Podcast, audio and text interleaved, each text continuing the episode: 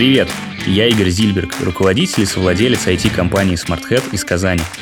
SmartHead Space — это подкаст о технологиях, бизнесе, менеджменте и саморазвитии. Так, м-м, надо какое-то приветствие, да, сказать? Сейчас я посмотрю свой сценарий. Вот, в принципе, и начали, мне кажется, уже. Вот, в принципе, такое и было приветствие. Альберт, а у тебя есть сценарий? Нет, я вон только из ванны вышел и быстро выпил кофе. Я очень хотел бы сказать, Игорь, какой сейчас может быть сценарий при нынешних условиях? Все экспромтом, все экспромтом, все экспромтом, абсолютно все у всех. Мне да. кажется, никто сейчас, мне кажется, никто сейчас ни к чему не готов, ни у кого нет сценария, а у тебя есть.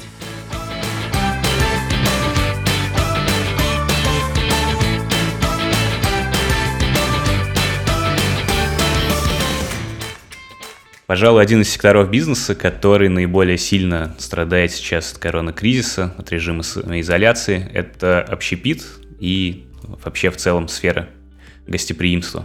Как сейчас э, выживают предприниматели в этой сфере, что происходит с общепитом, как применяются технологии для того, чтобы решить текущие проблемы и развиваться в будущем. Поговорим об этом всем с двумя широко известными в узких кругах предпринимателями из сферы общепита Казанского, Донатом Мухаммедшиным, основателем проектов в сфере ресторанного бизнеса, среди которых кальянная Чалбар и клуб Базар, и Альбертом Махмутовым, совладельцем и директором винного бара «Истина». Привет, ребята, привет, Донат, привет, Альберт, рад вас привет, видеть. Привет, привет, забыл еще потешно. Да. Логотип, логотип от Артемия Лебедева, видишь, как быстро забывается в теме.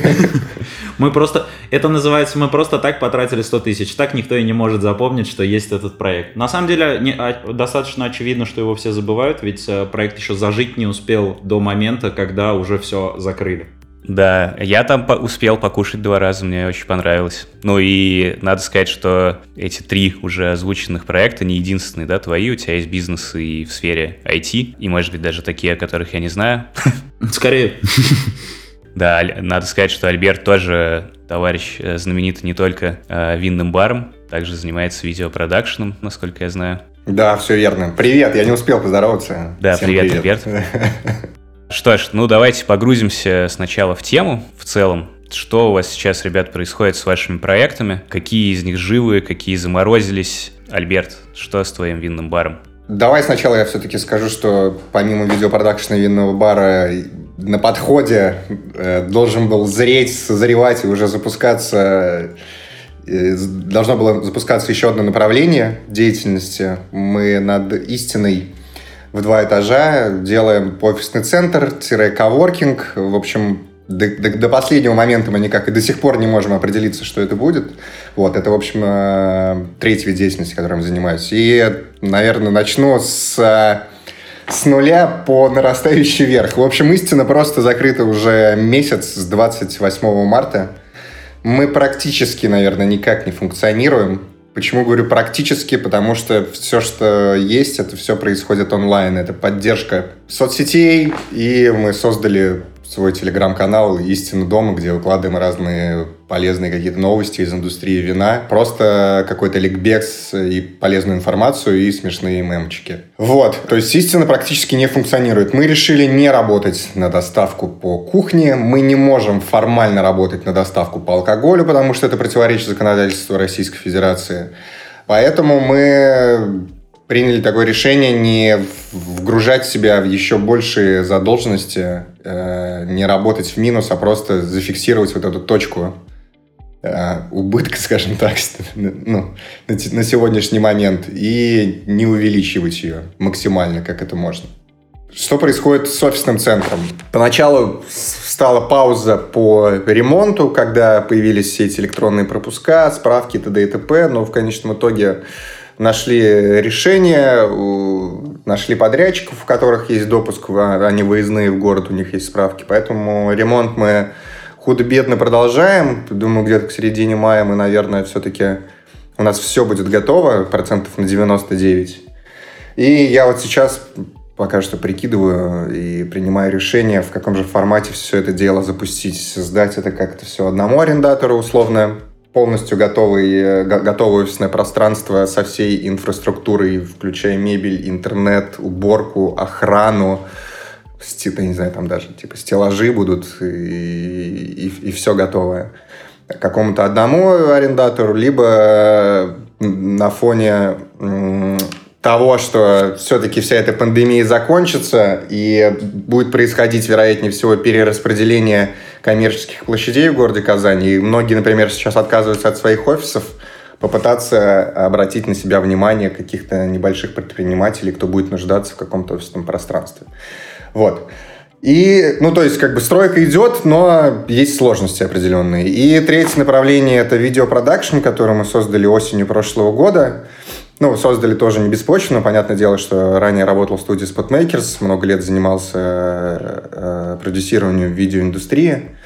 И поначалу, если вся эта ситуация с коронавирусом глобальная, еще не в России, на нас повлияла, потому что отменилось несколько больших мероприятий, на которые мы делали видеоконтент – то сейчас, например, мы как бы мы загружены работой, у нас есть заказы, тут фу, все хорошо.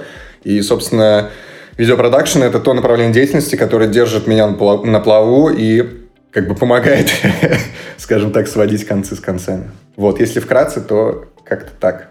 Спасибо, Альберт. Донат. Во-первых, мы взяли две недели, мы вот с Альбертом даже обсуждали этот момент, мы взяли две недели паузы, как только вся эта ситуация началась. А, и действительно тоже не стали работать на доставку. Принято было ждать какой-то, условно говоря, инсайт своеобразный, и инсайт пришел.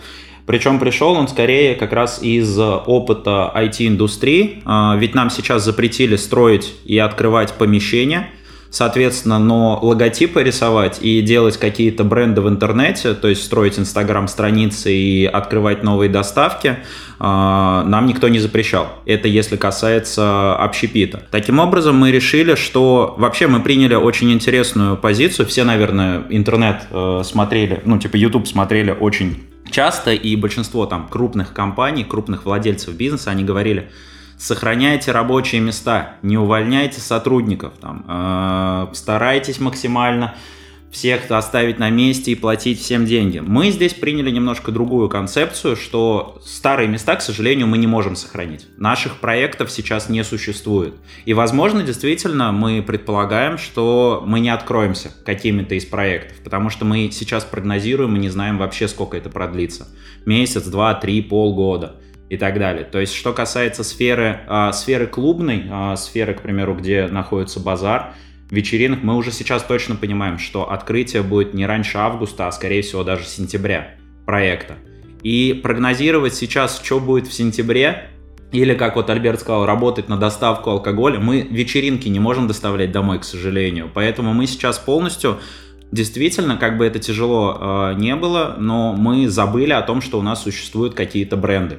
Мы сейчас используем полностью только личные бренды и создаем новые, которые более понятные. То есть мы поработали над ошибками, которые у нас были в существующих, вычленили из них самые хорошее, самое э, популярное, и на фоне этих брендов начали строить новые. То есть, вот, к примеру, вчера у нас запустилась смежный вид деятельности рядом с Потешной, это доставка роллов. То есть и там, и там рис, шеф-повара умеют готовить, погнали. То есть сделали логотип, сделали посадочную страницу, настроили рекламу lookalike, то есть, соответственно, по примеру похожих людей, запустили в работу. То есть первые дни уже показали там вчера, позавчера, э, а позавчера запустили, вчера, вчера уже было несколько доставок. То есть суммарно мы начинаем поднимать средний чек по дню, и это очень, ну, хорошо. На следующей неделе за, добавим еще доставку обычной домашней еды, так скажем. То есть все более понятно. Потом, возможно, появится какая-нибудь там, не знаю, узбекская кухня, потом добавится еще какая-то, потом, возможно, тапосы добавятся. Все же слышали вот эту фразу, то, что кризис — это время возможностей. А я сидел, смотрел на вот эти свои чалбары, базары, типа кальянный клуб, первые бренды, которые закрыли просто, типа, попали в список запретов. Я сидел и такой думал, так, а где возможности? Я что, такой тупой? Не могу понять, что делать. Мне же, типа, все говорят, это время возможностей. Потом я понял, что, чтобы развиваться, типа, надо отказаться же от чего-то, видимо, сначала. И вот как только мы приняли вот эту позицию, что чего-то нету, якоря нет, который тянет на дно, как вот Альберт сказал, мы просто заморозили те направления, которые есть. Э, вот они как есть, так и существуют. Мы, естественно, так как есть СММщики, тоже поддерживаем там социал-медиа, поддерживаем какие-то ресурсы, и, но полностью строим новые бренды от начала до конца. Что касается IT, здесь мы э, проводим огроменную сейчас аналитику, потому что в большинстве своем мы работали и с госзаказчиками в том числе, а, а там сейчас сократили бюджеты до максимума, потому что какие-то сайты не являются государствообразующими. И здесь в этой ситуации мы тоже полностью перестраиваемся. Что касается инженерного направления, то это какие-то у нас проектировки, какие-то идут э, небольшие подработки, так скажем, по, ну, точнее, большие подработки по старым объектам. Но прогнозируем мы сейчас, мы вот разговариваем там со строителями, а все-таки мы все понимаем, что основной финансовый поток в государстве, он идет через строительство. Строители говорят, что сезон 2020, он, скорее всего, будет в полной жопе, и что в большинстве своем там стройки, ну, в глобальном понимании начнутся только в середине лета, а значит, что сезона не будет как такового. То есть, если обычно вот сейчас уже прям вовсю, вовсю, вовсю деньги вливаются во все сферы, то прям чувствуется, как это все ушло в медицину, и это правильно на данный момент, потому что именно эти сферы, которые, ну, сейчас более полезны и передавая там сейчас. Вот, это если в двух словах. Спасибо, Донат. Альберт, а вы сократили сотрудников бара? А, мы не довыплатили еще зарплату за март из-за того, что достаточно непонятная ситуация сейчас происходит с программой господдержки малого и среднего предпринимательства. Мы тоже выдерживаем паузу, как говорит Донат, вот эту двухнедельную, которая на самом деле Просто счетчик по одному дню идет. Ты уже не можешь делать какие-то дальносрочные прогнозы, дальновидные, там, да даже на неделю ты не можешь сделать прогноз. Мы живем практически день в день. Если месяц назад мы каждый день были просто на игле, вот так вот, все нервы были просто, вот, вот ты весь как бы торчал, дрожал, я не знаю. Сейчас спокойнее в том плане, что, по крайней Смирился? мере, есть, ну, слушай, есть понимание, что мы не работаем. Все, мы не работаем до конца апреля. Когда нам сказали, вот, что не работаем до конца апреля, ты такой, блин, ну все, ты уже ничего не можешь сделать. Вот, поэтому э, я поговорил со всеми сотрудниками, мы, я попросил их всех написать заявление на, ну, там, с пустой датой, э, или, неважно, с полной, на неоплачиваемый на неоплачиваемый... Соцзащита, спис... Э, ссылка на Альберта Махмутова. Да. На неоплачиваемый административный отпуск ребята написали по разным причинам. Но как бы они просто, если что, есть. Э, посмотрим, что будет с этими субсидиями, заявление на которые можно будет подать 1 мая и которые можно будет получить там 18 мая. Насколько я знаю, их можно будет потратить не только на ЗП, потому что э, все об этом говорят, что что беспроцентные кредиты, что эти государственные субсидии, выделяемые на зарплату сотрудникам, э, как бы тебе дают условно, там, не знаю, 300 тысяч рублей на зарплату, исходя из расчета твоего э, штатного там расписания, да, и из этих 300 ты должен еще там порядка 40% все равно так или иначе отдать в виде прочих платежей назад в государство. И вот как бы вот эта ситуация, она очень сильно смущает. И, то есть, ты берешь деньги у государства, чтобы потом их вернуть. Только проблема в том, что ты э, даже наоборот, Альберт, ты должен сначала вернуть государству 43%, да. а только после этого тебе отдадут 12 тысяч.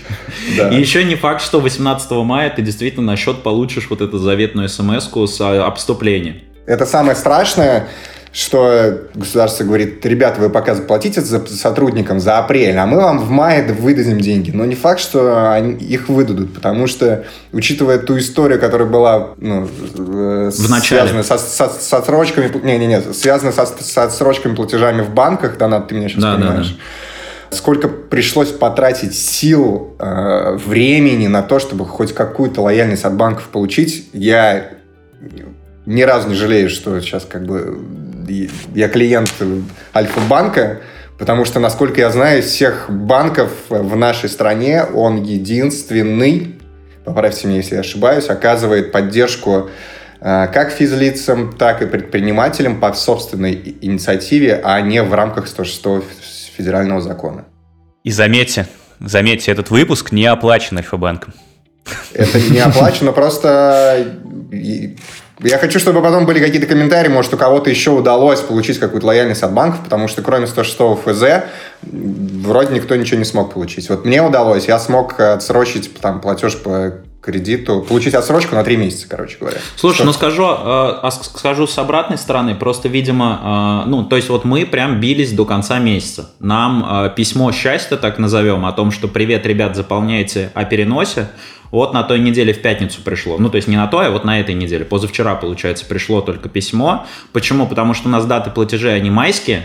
И, видимо, они решают ситуацию по мере их поступления, так скажем. Да, это да, тоже да. верно. Это тоже верно. Я как, ну, да. ну, типа, как бизнесмен, ты прям четко понимаешь, что, что они молодцы, они не начали бежать впереди паровоза. Но вот эта ситуация на игле, как ты сказал, когда ты сидишь, э, простите меня, на бутылке, вот, и не, и, и, не знаешь, и не знаешь, как бы, чего ждать и чего не ждать, она самая, наверное, проблемная сейчас. А, мне задавали вопрос э, в этом э, из ой, помощь предпринимателям. Короче, есть какое-то при президенте там еще одно основное название. Там я вот пост написал вот этот, после которого меня просто из любой дырки начинают типа просить, э, звать куда-то и так далее. И э, там спрашивали, типа, какие меры поддержки нужны сейчас, я им сказал, алло, ребят, может быть уже, ну, типа, мы все поняли, вы сейчас не успеете, давайте уже обсуждать выход из пандемии. Типа, когда вот в сентябре все начнет работать, давайте вот те меры поддержки сейчас обсудим. Мы сейчас уже приняли, что мы закрыты, мы сейчас всех уже все равно. То есть, знаешь как, а, Альберт хотел с тобой обсудить, вы же тоже, наверное, с арендодателями, потому что мы вот обсуждали с а, коллегами на рынке, мы с арендодателями приняли какое понятие? Мы сначала очень долго пытались договориться, а потом э, пришли к такому мнению, да у нас просто нет денег. Типа, mm-hmm. ну вот, ну, ну как бы мы не, мы, мы не будем с вами договариваться, у нас не, не на чем с вами договариваться. И вот как только это тоже принятие пришло, оно стало, ну, типа, проще. Ребят, если вы попросите нас съехать, ну, такова жизнь, типа, это бизнес. Вот. И э, если у вас нет возможности, грубо говоря, нас спонсировать на данный момент, и да, мы действительно понимаем, что вполне вероятно государство вам тоже не поможет. И как-то отстаивать свою позицию, учитывая, что вы, наход... вы будете следующими, так скажем, но мы тоже не можем. И... Но в этот момент, когда мы просто приняли, что, блин, договариваться нет смысла, стало немножко попроще, потому что, ну, нет, типа, вот как бы четкий фактор получился. Как вы договорились с арендодателем, мне вот интересно. Как я и сказал ранее, одно из направлений – это офисный центр. Mm. Мы его делаем в партнерстве с владельцем здания, в котором находится истина. Поэтому у нас, ну, как бы не типичный случай э, партнерских взаимоотношений, и мы там определенным, скажем, ну не то, что даже взаимозачетом, ну просто договорились по-человечески. Не, ну здесь понятно, потому что вот э, у нас типа 6 помещений, к примеру, вообще в сумме получается. Угу, Это угу. два чалбара, было, причем было, вот. А, офисом, а, код завода мы съехали сейчас к Fantasy Technology все вместе, потому что и там, угу. и там чуть-чуть сократили штат, вот. И у Fantasy Technology на Островского подешевле офис э, выходит, мы сейчас туда со Спартака съезжаем по Потешно у нас повезло тоже совладелец-учредитель, так скажем, и там все просто было договориться, там себе в левое колено люди не станут стрелять. Угу. А, вот, а вот по ситуациям там Спартака, где, к примеру, здание вообще находится в банкротстве, угу. там люди, слава богу, вообще просто перестали трубки брать, и для нас это как раз даже лучше сейчас по кварталу, по кварталу там частник, там все замечательно, по профсоюзной мы вот прям бьемся до последнего с фразой «Алло, у нас нет денег, но если вы хотите сейчас в кризис искать людей на это подвальное помещение, то удачи».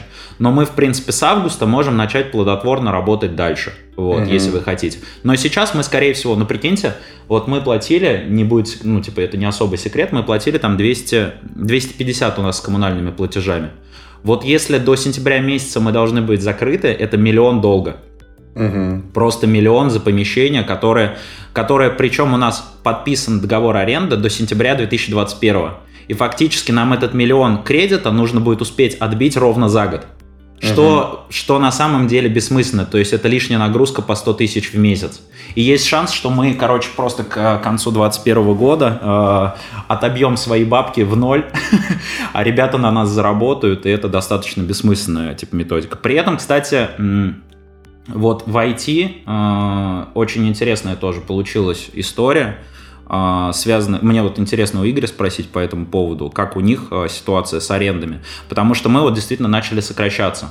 А, начали сокращаться, оптимизироваться, схлопывать а, объединение, то есть, условно говоря, то есть, если мы раньше планировали развивать эти направления по отдельности как-то, то есть, аренда и инженерка, сайты и мобильные приложения, то есть, мы вот как делились, так и ушли. Сейчас вот схлопнулись в обратно. То есть, мне вот интересно, у Игоря, у вас было направление же по ивентам, а, направление по то есть мероприятиям. То есть я вот на Акбарсе выступал, который вы помогали там организовывать э, на этом мероприятии. Мне вот интересно, как у вас сейчас, потому что вот э, выставочные мероприятия, они все как бы застопились тоже до конца августа, скорее всего, и разного рода ивенты. Как вы сейчас адаптируетесь? Ну, кроме вот этого подкаста, получается. Э, да, у нас действительно было и остается направления, связанные с ивентом, с производством мероприятий, контента для них, их оформления. Ну, что тут особо, да, скажешь, естественно, оно ничего не делает сейчас именно с точки зрения ивентов. У нас была стратегия на этот год начать стабильно, да, на конвейер поставить производство собственных мероприятий, начиная с небольших метапов, ну и постепенно это развивать. Но как бы эти планы отложились понятное дело, на неопределенный срок, и вот данный подкаст — это, ну, какой-то способ направить энергию в другом русле, а, где это тоже кажется полезным. По IT-направлению у нас тьфу-тьфу-тьфу пока все хорошо, работа есть. Конечно, отменился ряд проектов, привязанных к офлайн мероприятиям таким как Олимпиада, например, которая перенеслась.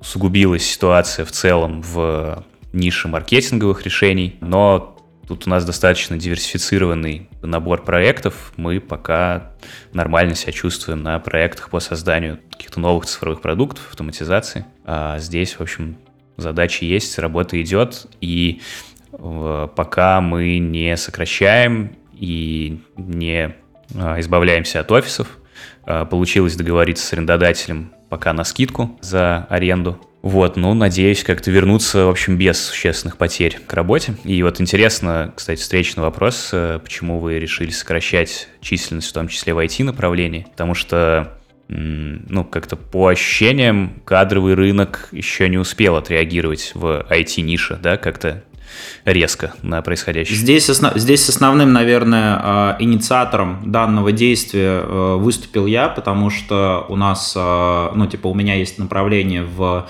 сегменте B2C, то есть конечного клиента, так скажем, это общепит, это барная история, и понимание, что рынок все равно так или иначе отреагирует, а, весь, во всех прослойках, оно начало, ну, типа, э, начало проявляться уже на первых шагах, когда ты начинаешь звонить. То есть мы просто раньше, в марте, как только начали закрывать там общепит, мы начали сразу же звонить заказчикам, а у нас были торговые центры, у нас были какие-то еще, там, условно говоря, клиенты, связанные с тоже рынком B2C, обслуживания, технической поддержки, мы начали разговаривать с ними по каким-то вопросам, и да, действительно начинали понимать, что вполне вероятно, что какие-то оплаты э, начнут, ну, то есть кредитный кассовый разрыв нас просто в какой-то момент, условно говоря, убьет, при учете, что э, долгосрочной перспективы, там, условно говоря, на весь год, на данный момент э, сейчас не прогнозируемо. То есть мы поэтому э, вот там, где у нас было, условно говоря, понимание, где мы можем год э, сейчас выстоять, э, какие проекты у нас будут точно в этом году, вот э, на это количество компанию мы, условно говоря, и сократили. То есть минимизировали риски, чтобы не набрать кредитки. Mm-hmm. Потому что, ну, в общепите мы это уже поняли, потому что большинство компаний, которые в первую неделю начало вбрасывать миллионами рублей в доставку, когда у них ее изначально не было, но они просто потеряли деньги. Здесь то же самое, мы чуть раньше схлопнулись, да, возможно, это будет поспешное решение по итогу, но, как показывает практика других стран, кстати, где весь рынок, в принципе, пошел на спад. И при этом, при всем, мы вообще, наверное, в России не понимаем, в каком статусе мы сейчас находимся. То есть вообще, как, какой сейчас этап этой пандемии. То есть мы такие смотрим на, на другую страну, на какую-то, там цифры какие-то колоссальные в день, там, условно говоря, какие-то помощь какая-то идет. Смотришь на нашу, и люди такие, 1 мая все выйдем. И ты, и ты такой, да ну нет же. типа, вы зачем, вы зачем это произносите вообще? Все уже, вся Россия, ну то есть вот а, мы обсуждали в одном из эфиров с Центром, по-моему, как раз, э, выкосил это средний класс, самое что интересное. То есть выкосило весь тот средний класс, который более-менее начал вставать на ноги вот сейчас. То есть э, такие после 2014 года оправились, пыль стряхнули с плеч э, и начали наконец-то вставать. Почему я думаю, что это так? Потому что у меня большое количество знакомых, э, которые там 2-3 года, я в том числе назад, уже женились и ждут детей. А когда ты ждешь детей, это яркие, яркое понимание, что ты, наверное, ну, типа в среднем сегменте, это яркое понимание, что ты готов к продолжению, ты готов к расширению, у тебя более-менее есть планы на какие-то ближайшее время, и тут как бы всех выкосило. И по этой причине вот э, выкашивание вот этого среднего сегмента, оно очень тяжелое с точки зрения э, и IT-структуры, потому что в основном средний сегмент это молодое поколение, которое активно смотрит на продукты, связанные с онлайном. И если сейчас, ну, типа, сейчас все прям ринулись Главное понять, куда все ринутся, то есть, что они будут покупать как продукт. То есть, вот э, у Дудя там вышел вот этот замечательный видеовыпуск про Калифорнию uh-huh. а, и, про, и про Кремниевую долину. И а, про Калиф... да, Калифорнию. Нет, не Калифорнию. Короче, про Кремниевую долину а, вышел замечательный выпуск, где, условно говоря, есть ребята, которые четко понимают, но они четко понимают, потому что у них продуктовая история. Вот, к сожалению, мы хотели в этом году начать как раз именно продуктовую историю, то есть свой продукт, который был бы направлен в IT на коммерческий рынок так скажем, или на конкретного клиента. Когда ты занимаешься проектной историей, ты немного не можешь прогнозировать э, свои доходы и расходы напрямую. Есть еще один человек, от которого доходов ты зависишь. И вот именно по этой причине мы, условно говоря, начали сокращаться. Понятно. Но с другой стороны, аутсорсинг э, все-таки более стабилен, да, может быть, в этой ситуации, потому что у тебя хотя да. бы несколько клиентов, которые могут быть в разных сферах. А у меня просто есть несколько друзей, которые занимаются IT-продуктами, например, для гостиничного бизнеса, которые, ну, сам понимаешь, чувствуют себя ничуть не лучше, чем сами гостиницы в этот момент. И да, да, да, как да, бы да. они тоже на грани полного закрытия и заморозки своего продукта с непонятными перспективами. Донат, ты отметил, что вы начали запускать новые бренды, работающие на доставку. А почему вы решили не вкладываться в доставку для существующих брендов, у которых уже есть э, вроде имидж, аудитория? Вот э, Альберт, насколько я помню, планировал онлайн-дегустации делать. Как ты, Альберт, алкоголь доставлял незаконно на онлайн-дегустации? А кто на вопрос сначала отвечает, я или Донат? А, да, Вроде простите. к тебе адресовали. Ну давай, это, давай, это давай, был такой давай, вопрос во, во внутренних скобках. Смотри, во-первых, наверное, отвечу так же, как, э, может быть, получится ответить за доната. Почему старые проекты мы не перенаправили в новое русло в доставку? Но не знаю, как, что может, например, заставлять базар, какую там, там, условно, еду чилбар, ну, понятно, что у них есть кухня, но кухня это все равно как, как дополнение. Да, да, да, я, я, я потом отвечу, ты абсолютно Да, хорошо, говоришь, тогда, я, за, тогда я за себя. И в истине то же самое. У нас основное это напитки из э, выручки, которые э, приносят там ежем, ну, ежедневно, ежемесячно истина, порядка 70% это алкоголь, и только 30, может быть, там 30, до 35 это кухня. Во-вторых, кухня у нас э, все-таки в таком формате закусок. Пускай они сейчас сытные стали, мы переделали меню, да, но это все-таки закуски. Это не та пища, которую следует доставлять. Я, например, э, сам э, заказываю там у друзей или там в приятных мне заведениях еду домой – но когда я вижу, что доставляют стейки, я их, например, не заказываю, потому что я не представляю, как стейк может, например, доехать. Разогревать его потом в духовке или в микроволновке. Ну, come on, ребята. То же самое с салатами, которые за время доставки успевают увянуть. Да, что там салат? Пицца успевает остыть. Поэтому такое, ну, в какой-то мере сложное меню, которое есть в истине, э, доставлять не знаю, мне кажется, больше негатива сорвем. А заниматься тем, чтобы переделывать меню и э, под формат доставки, но это тоже нужны какие-то вложения, плюс на рынке гораздо больше игроков, кто уже давно в этой нише и знает как бы все тонкости, все нюансы. У меня давно была идея, на самом деле, сделать отдельное меню у истины там для еще там, год назад для Яндекс Еды или там для Деливери. Ну, что-то как-то у нас загнулась э, вся эта идея, хотя сейчас, вот если мы тогда это проработали, просто проработали, мы бы сейчас могли это, может быть, и запустить. Но никто не знает. Что касается онлайн-дегустаций, мы в итоге не проводили онлайн-дегустации. А, почему? Сейчас вспомню. Потому что заранее не набралось людей, и мы такие где-то за три дня до онлайн-дегустации такие, ладно, типа, не будем делать. И за эти три дня там, по-моему, четыре или пять все-таки было э, входящих запросов. Но мы всем отказали, потому что как-то, ну, опять, это очень сложно, очень хлопотно, нервно доставлять алкоголь, э, выезжать, снимать все, все это мероприятие, учитывая, что выхлоп не такой большой, и могут быть какие-то технические сложности. Опять-таки просто подумали, что дешевле или проще будет спокойно сидеть дома и вести как-то там через Инстаграм э, прям, прямые эфиры или поддерживать канал. Вот.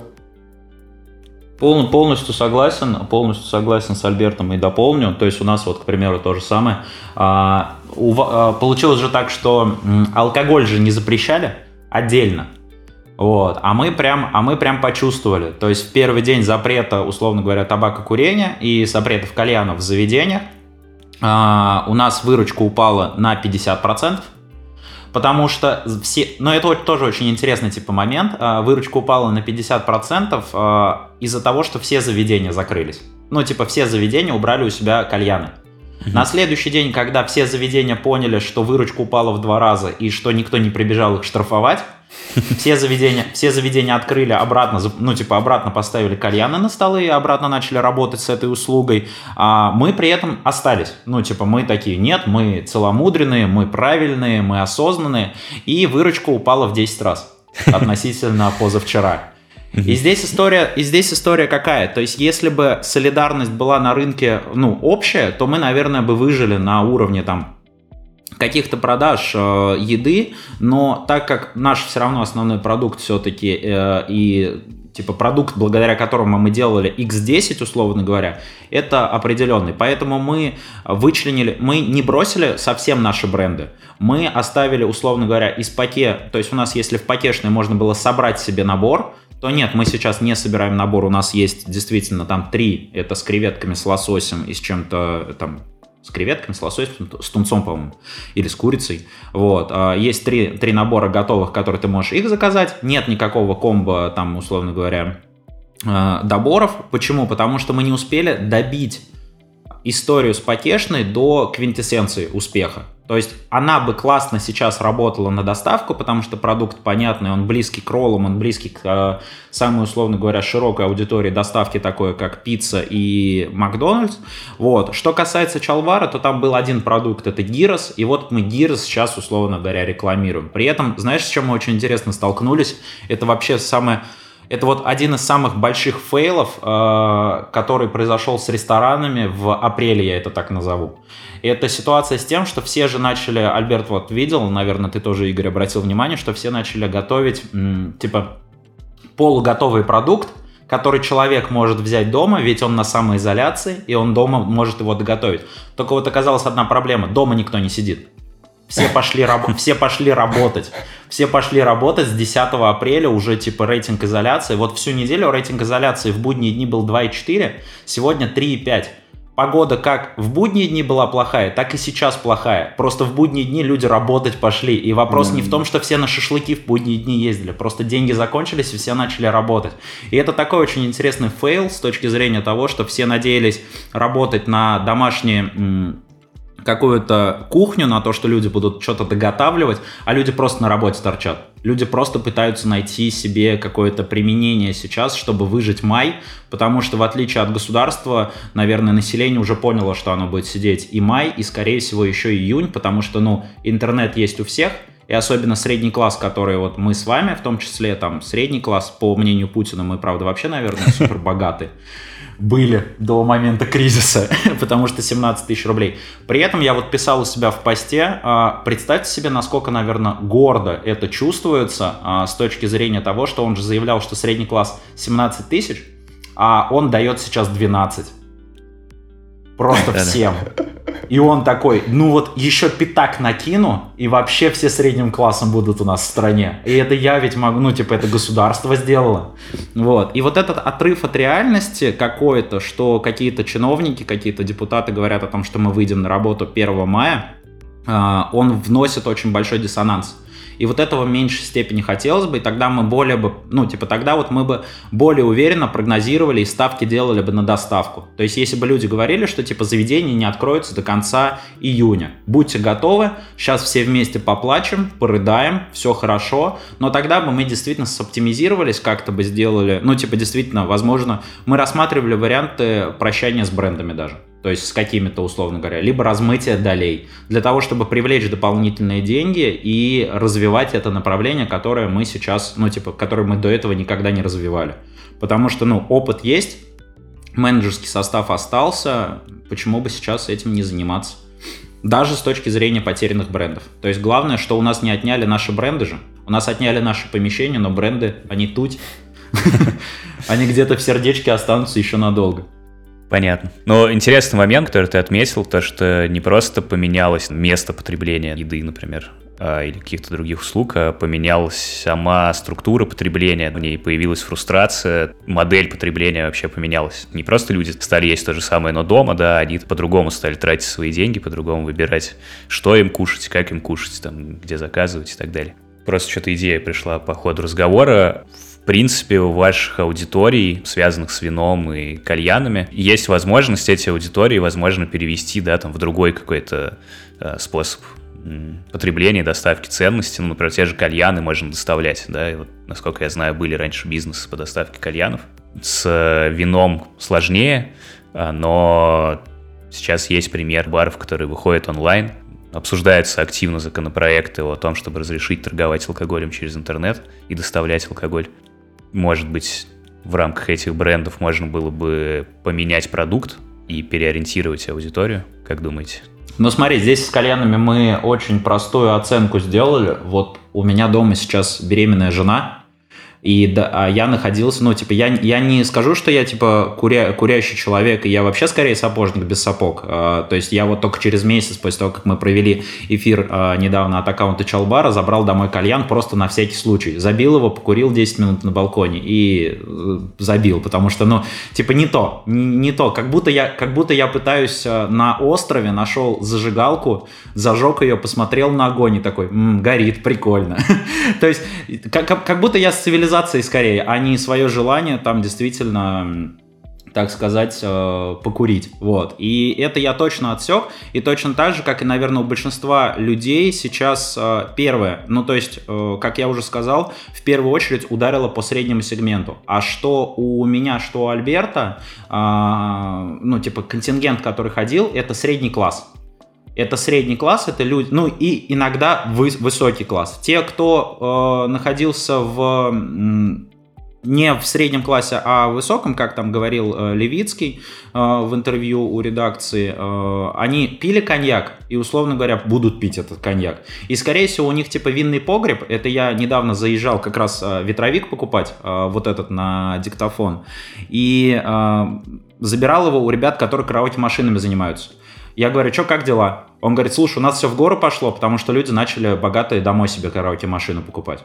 Вот, и здесь история так, и здесь история такая же, как у Альберта и у меня. Люди, которые могут себе позволить, они скорее купили или обратились к кейтерингу, который профессиональный. То есть действительно обратились к человеку, возможно, наняли себе человека домой, потому что за 30 тысяч рублей можно нанять сейчас, мне кажется, кальянщика, который у тебя дома будет ежедневно приезжать что-то делать.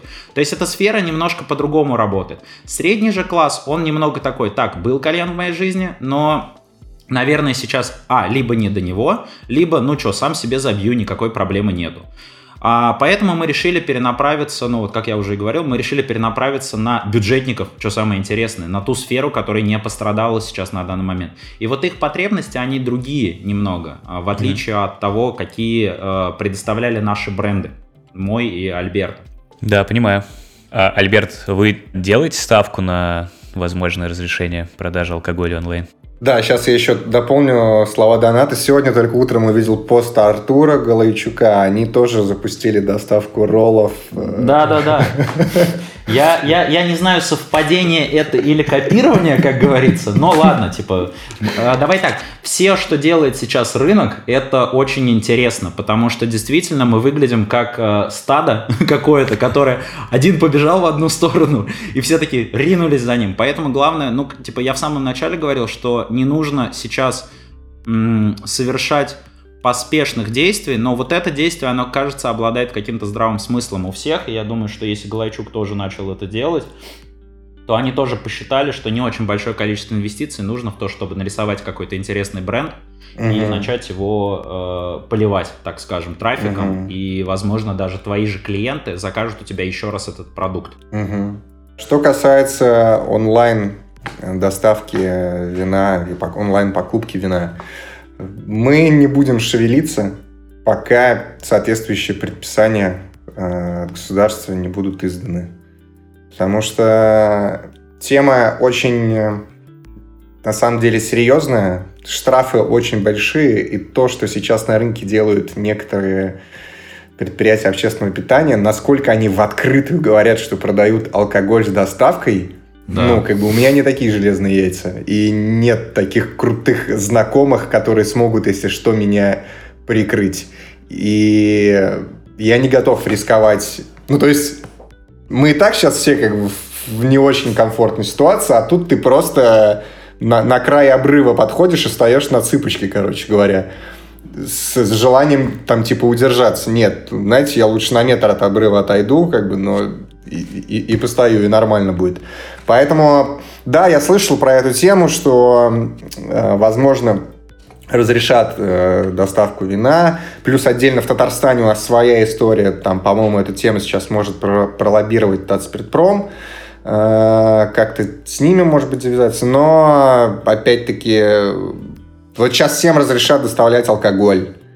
Ну, как бы спрос размоется на всех, и опять никто, типа, ничего не заработает. Да, это, это очень интересно, Игорь, вот для, для понимания. В Москве за первую неделю введения вот этих а, ограничений к Яндекс Еде подключилось 48 тысяч компаний.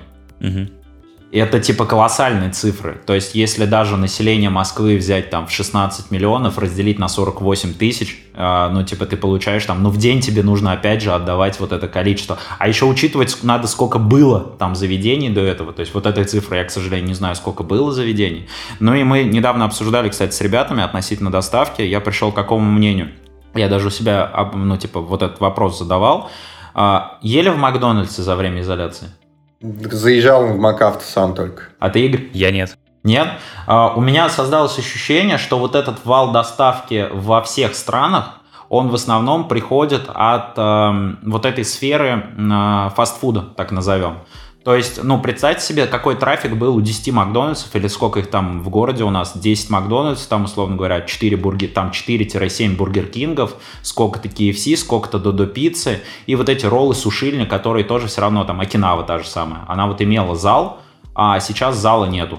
И вот основной вал, наверное, то есть 70% от доставки прироста, это вот именно бренды, которые которые очень сильно были э, взаимосвязаны на вот этой потребности именно кушать их еду и чувствовать себя э, полноценным. У меня вот товарищ Костя, как раз э, коллега э, по IT, он интересную вещь сказал с точки зрения того, что он заезжает в Макдональдс, потому что когда он ест еду в Макдональдсе, он чувствует себя, ну, типа, полноценным сейчас. То есть как будто ты, прикасаясь к этому бренду, а, снова как будто пандемии нету, угу. все классно, ты вот заехал в МакАвто, взял из окна какую-то еду, доехал до дома там или в машине поел. Как будто все как прежде. И вот а, это для нас тоже очень большой опыт с точки зрения брендов, что вот это пользовательское ощущение, вы вот люди, которые оба в IT-сфере, знаете вот это понятие в пользовательские интерфейсы, как пользователь чувствует, когда он кликает по тому или иному сайту, как он общается с приложением.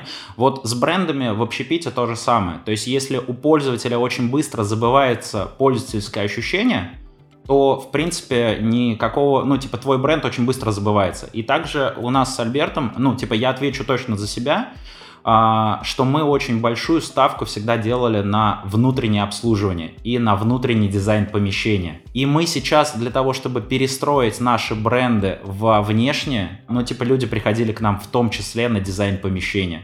Чтобы посидеть в этой атмосфере. Мгм. И сейчас эту атмосферу создать у человека в квартире, просто принеся ему кальян или э, бутылку вина, очень тяжело. Очень. Это нужно как-то переосмыслить, и для этого нужно какое-то время для того, чтобы принять, что как это сделать так, чтобы прыгнуть не в красный рынок, где всем разрешили сделать доставку алкоголя, а создать новый вот этот Blue Ocean, э, принятое уже давно понятие, как это сделать, и пока, ну, действительно, я вот с Альбертом полностью солидарен, что прыгать вместе со всеми в, этот, э, в, в этот красный рынок, когда всем разрешили доставлять алкоголь, и спрашивается, ну, разрешили доставлять алкоголь. Ребят, ритейлеры, есть Конечно, метро, конечно. есть там красное, белое. В первую очередь обогатиться красное и белое которым разрешат доставлять алкоголь. Но ни в коем случае не чалбар, ни какой-нибудь базар. И не, и не Не-не-не-не-не. истина, истина. Да, потому что мы являемся э, в пищевой цепочке следующим. Реально, вот скажу, в начале апреля была идиотская мысль э, закупить прилавков и добавить код Аквет магазин в наши бренды. И типа работать как магазин и просто хлеб продавать в пакешный, тот же самый даже. То есть даже такая идиотская мысль была, потому что, ну а что, есть помещение, оно простаивает, купил крупу, гречку, рис и все остальное, ну и продаешь просто как магазин с какой-то наценкой. Потом посчитали, сколько нужно инвестиций, товарного остатка, и такие, нет, дорого. Тоже туда очень дорого прыгать, не будем э, совершать этих бредовых попыток прыгнуть на рынок ритейла, где и так все сейчас очень сильно э, запущено может стать через какое-то время. Тем более у вас там рядом пятерочка. Да, да, да, да, да просто, да просто это бред, ну, ну просто это бред какой-то. Это уже такая, типа, была идея сравни агонии такая. Надо что-то еще придумать, надо обязательно что-то что сделать. Еще в поддержку доната по, по- по поводу того, что мы продаем не вино там или кальяны, мы, пусть это очень э, цинично звучит, но мы продаем атмосферу. А, некоторые игроки на рынке пытались продавать атмосферу домой, но стоит это очень дорого. Но представьте себе, сколько будет стоить э, заказать себе домой условно услуги сомелье, с парой бутылочкой вин, с бокалами, с посудой, с закусками. Ну, нормально там, как бы, выше пяти тысяч на человека, я думаю, будет. Да. И опять-таки, учитывая, что наша основная целевая аудитория – это представители среднего класса, они вряд ли себе могут позволить такой вечер провести в домашних условиях. Ну, то есть это дорого, объективно. А те люди, кто и могут себе позволить, они уже давно себе все это сделали. Опять-таки, э, как, как правильно сказал Донат, услугами каких-то профессионалов или компаний, которые обслуживают именно э, VIP-сегмент. Поэтому, Да-да-да-да-да. Мне кажется, это тоже все какие-то такие мертворожденные те- те- телодвижения. Давайте откровенно, мы же, ну, типа, с вами э, в интернете можем найти информацию. И вот, к примеру, на э, РБК была статья, была про Китай, который уже вышел с изоляции, и там самая крупнейшая компания по доставке еды показала в первом квартале по итогу убыток 48%. И это, это как бы страна, которая уже вышла а, из пандемии, и это опыт, а покупательская, ну, типа, покупательская способность там на рынке, а там компания в основном работала не по провинции Хубей, а по крупным миллионникам, так скажем, там, многомиллионникам а, городам, и даже они там показали вот этот отрицательный рост. Что же говорить, э, грубо говоря, ну, а у нас, когда у нас количество населения там в 10 раз меньше, чем у них, это раз. Два, мы еще находимся в статусе, когда вообще решений никаких не принято. Поэтому здесь какие-то э, вот как мы смеялись с Тимуром, что фактически для нас доставка, это вот чалбар, это же штаны, вот для нас доставка это поддержание каких-то штанов. Но, но я принял, что я не хочу поддерживать штаны, я хочу, типа, сейчас за время кризиса переорганизоваться переорганизоваться, и если действительно, ну то есть я принял, что, возможно, не будет никогда больше заведений вот в голове у себя. И я понимаю прекрасно, что там типа поддерживать какие-то бренды сейчас э, существующие, ну, не имеет никакого смысла. Если они заработают в мае месяце, классно, но как, как гайки закручивали, так их и будут раскручивать. То есть я понимаю прекрасно, что два из трех моих брендов, они сейчас находятся под ударом. То есть и Чалбар, и Базар, они не в первой волне откроются. Поэтому вся ставка сейчас на потешную и на какие-то другие бренды, которые могут именно зарабатывать мне дать денег. То есть я полностью за апрель месяц, за первую половину месяца убрал у себя мысль пересидеть. потому что я не в курсе, сколько придется сидеть, и я не хочу так, я не хочу просто типа сидеть так, так, сентябрь, у меня осталось а, теперь уже 10 тысяч в кармане, так, сколько я еще пересижу? Надо еще урезаться. Нет, надо постараться максимально сейчас э, переоптимизироваться и научиться даже на этом там горящем поле э, научиться зарабатывать деньги. Ведь это точка роста, как нам все говорит, говорят. А, то есть вы считаете, что вот те ребята, которые там резко ударились в доставку в существующих ресторанах или ивент-агентства, которые стали проводить э, удаленные праздники и вечеринки да, онлайн, это все такие, ну, агония и растрата просто средств, которые можно было бы направить на Не, не у всех. Надо смотреть все в цифрах, на самом деле. Я, меня, например, Э, я не сомневаюсь в том, что у сети там Чизери, Топ-Хоп, э, Левин, как бы у них э, достаточно большой спрос, например, на доставку, и там сеть заведений, они могут сконцентрировать, саккумулировать все производственные процессы в одном заведении, за счет этого как бы экономить как минимум там на коммунальных услугах, как бы доставлять еду из разных заведений, при этом как бы производя все в одном месте. Это да. Мне интересно, как у, опять-таки, у Релабы обстоят дела с доставкой, потому что они ее, например, так сильно качают, но я пару раз разговаривал с Артуром, он говорит, ну у нас хотя бы сотрудники себе хоть что-то там зарабатывают, получают. Но опять-таки с точки зрения предприятия не в убыток ли все это происходит, учитывая те же самые расходы на электроэнергию и т.д. и т.п. Вот. А, еще у меня такая мысль в голове закралась. Может быть, я себе оправдание нашел. Сейчас, например, лично я не трачу какую-то свою энергию, энергию своего, своих сотрудников на, на то, чтобы вот как бы вот поддерживать вот эти штаны, я, я не знаю. Выгребать. Выживать, да. Ну, типа, я включил режим экономии энергии. Мне кажется, что когда вся вот эта ситуация пройдет, и мы потихонечку начнем выходить, вот этот вот резерв, который я внутри себя смог, ну, о себе говорю, да, как руководитель предприятия, смог с, э, сэкономить, он потом может выплеснуться и с большим э, коэффициентом полезного действия как бы э, отработать, чем те ребята, там, товарищи, просто знакомые, друзья, кто также работает в этой индустрии, у кого есть свои предприятия общественного питания, которые сейчас тратят огромное количество энергии, сил на то, чтобы вот эту доставку запустить. И когда, блин, вся эта ситуация уйдет, им нужно будет опять вздохнуть полной грудью и уже переключиться, грубо говоря, там или еще в какой-то новый режим работы, или к старому вернуться. И есть э, у меня подозрение, что просто люди смогут не вывести эмоционально, я не знаю, или физически. Вот многие видели, наверное, обсуждение в Инстаграме, чем вы будете заниматься там в первый день после окончания изоляции. Вот в моем понимании а, первый день после окончания изоляции очень сильно зависит от того, как ты э, провел саму изоляцию. То есть, если ты сидел, играл в PlayStation и потратил все деньги, скорее всего, ты побежишь зарабатывать деньги. Вот. Если ты, условно говоря, спал до обеда, то, скорее всего, в первый день после изоляции ты проспишь. Э, проспишь первый рабочий день. Вот. И, скорее всего, первую рабочую неделю и первый рабочий месяц, э, потому что, ну, в ритм нужно будет как-то возвращаться. По этой причине мы я вот и говорю, персоналом там полностью перестроились. То есть мы забыли о том, что существовать... То есть мы просто продолжили работать. Мы не в агонии пытаемся спасти старые бренды, мы, короче, забыли о том, что они есть, и такие, ну вот у нас теперь новая доставка. Вот у нас теперь есть умами э, роллы, и будет сейчас вот просто еда. А потом, возможно, появится какой-нибудь э, курага, вот, по доставке какой-то еще штуки. И мы действительно вот стараемся создать новые рабочие места, и здесь мы обсудили действительно такой момент с ребятами, что вполне вероятно, что мы выйдем с э, самоизоляции, разрешат работать заведением, и мы забудем эти бренды, если они, ну, типа, не разовьются за период карантина.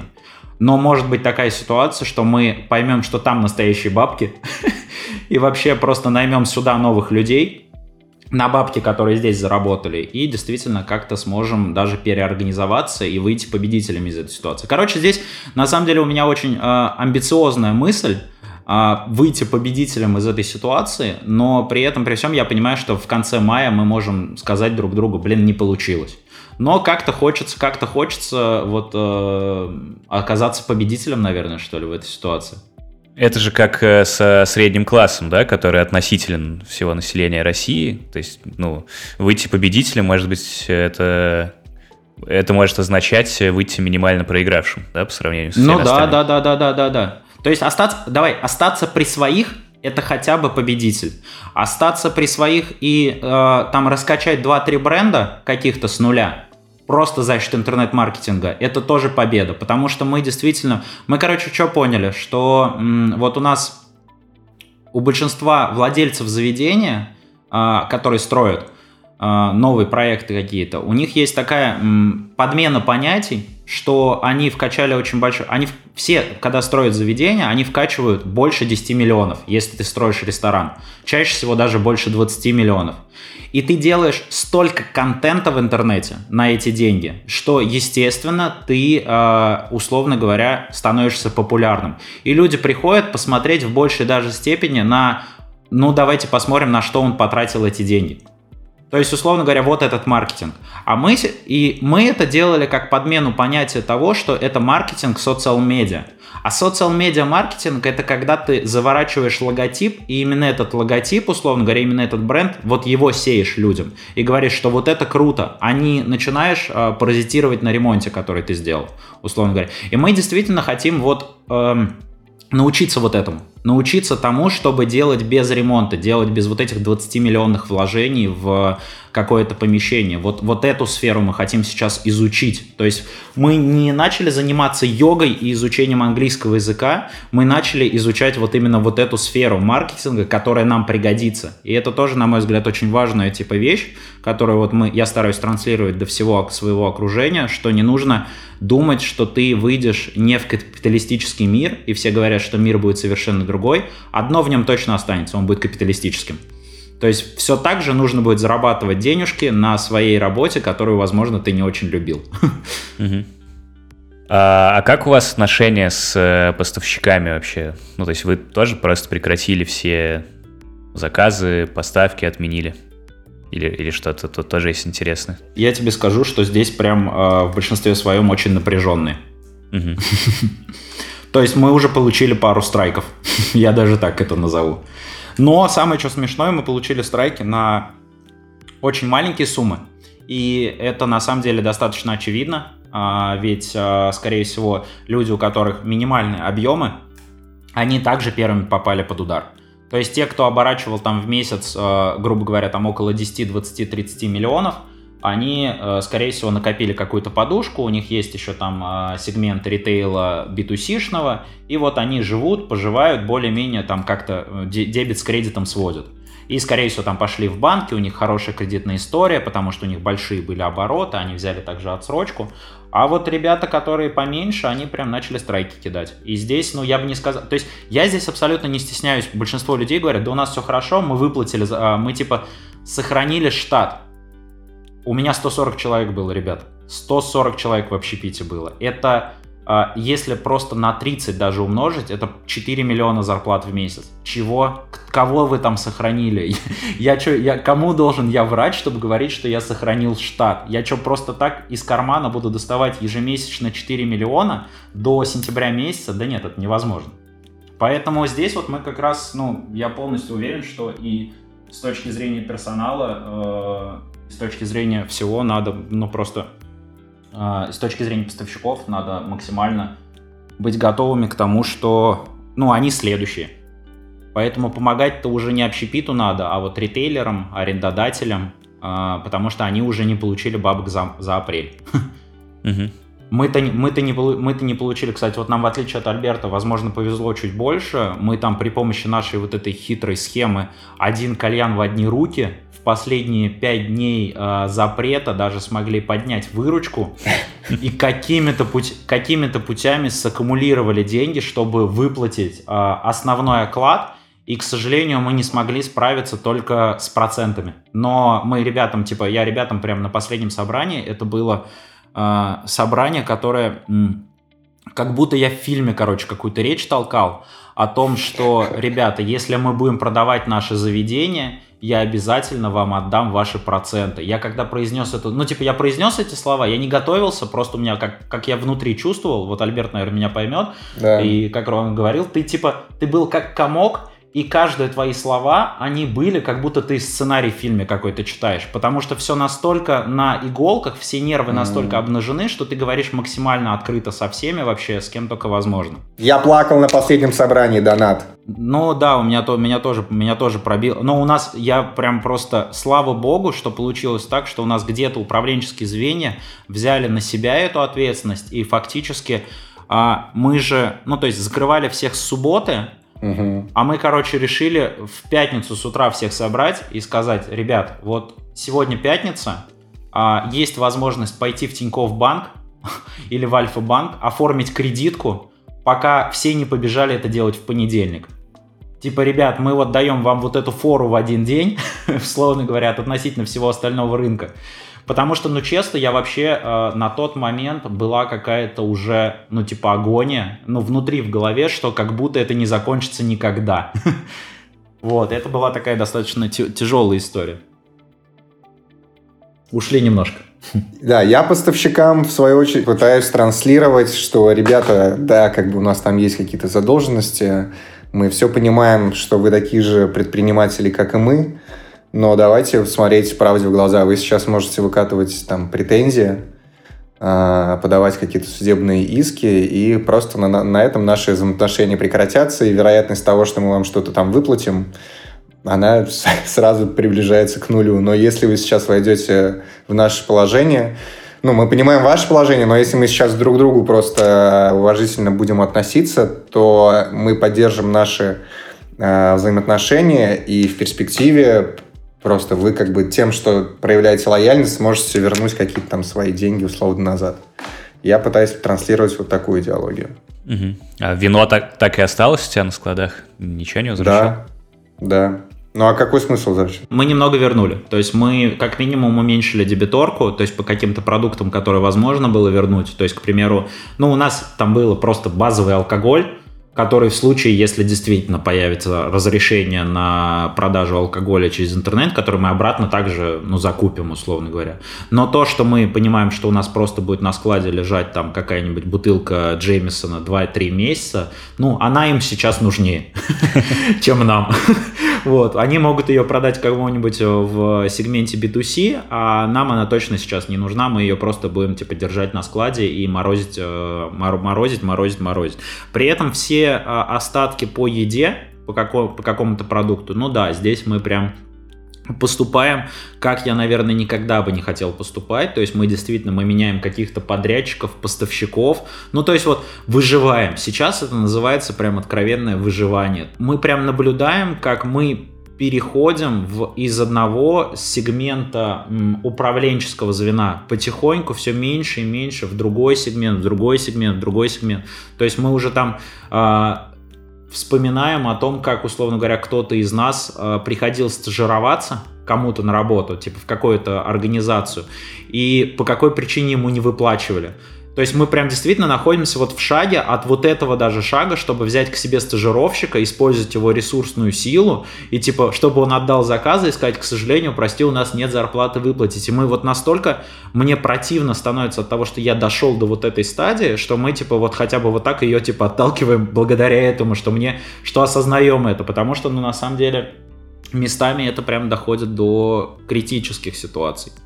Но я не знаю, честно, я не знаю, как сейчас ритейл будет выживать, потому что они всегда использовали кредитное плечо вот это. У них всегда все было в оборотке, они всегда давали э, нам, ну, оптовики, э, всегда давали нам вот этот продукт под реализацию. И учитывая, что они сейчас уже месяц сидят на вот этом простое, я прям, ну, действительно, мне очень интересно, как они сейчас будут выкручиваться. А еще, еще когда мы выйдем из всей этой ситуации, мы все вспомним про то, что у нас доллар э, вырос, евро выросло, и все цены на все у нас тоже вырастут порядка, там, условно, на 20%. Нам безостановочно кидают, типа, то, что цены повышаются, поэтому я даже об этом не забывал. Не, ну я тоже не забывал, но вот мы просто сейчас перестали алкоголем торговать, э, и сейчас потихонечку на складах закончатся да, понятно, те понятно. остатки, которые были закуплены по старой цене, и летом все такие, о, винчик подорожал, Не, поэтому, по этой причине я и говорю, что мы сейчас, э, на самом деле, мы вот перешли в борьбу не с пандемией уже даже, а в борьбу с кризисом. То есть мы поэтому перешли в сегмент там дешевой еды, какой-то. То mm-hmm. есть, возможно, возможно, чалбара не будет существовать на этом месте, возможно, будет добрая столовая. Мы вот за место бара организуем зону раздачи, и будут люди есть вот за этим замечательно. Будет вторая Медина.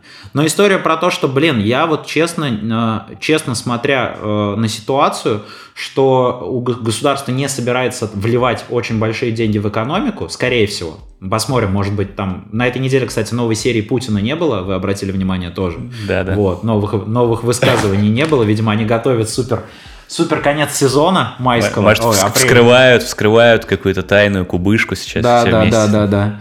Вот. А при этом, ну, типа, мы в любом случае не дождемся каких-то сверхподдержки экономики и будем жить при вот этом курсе 75-80, скорее всего, за, за доллар.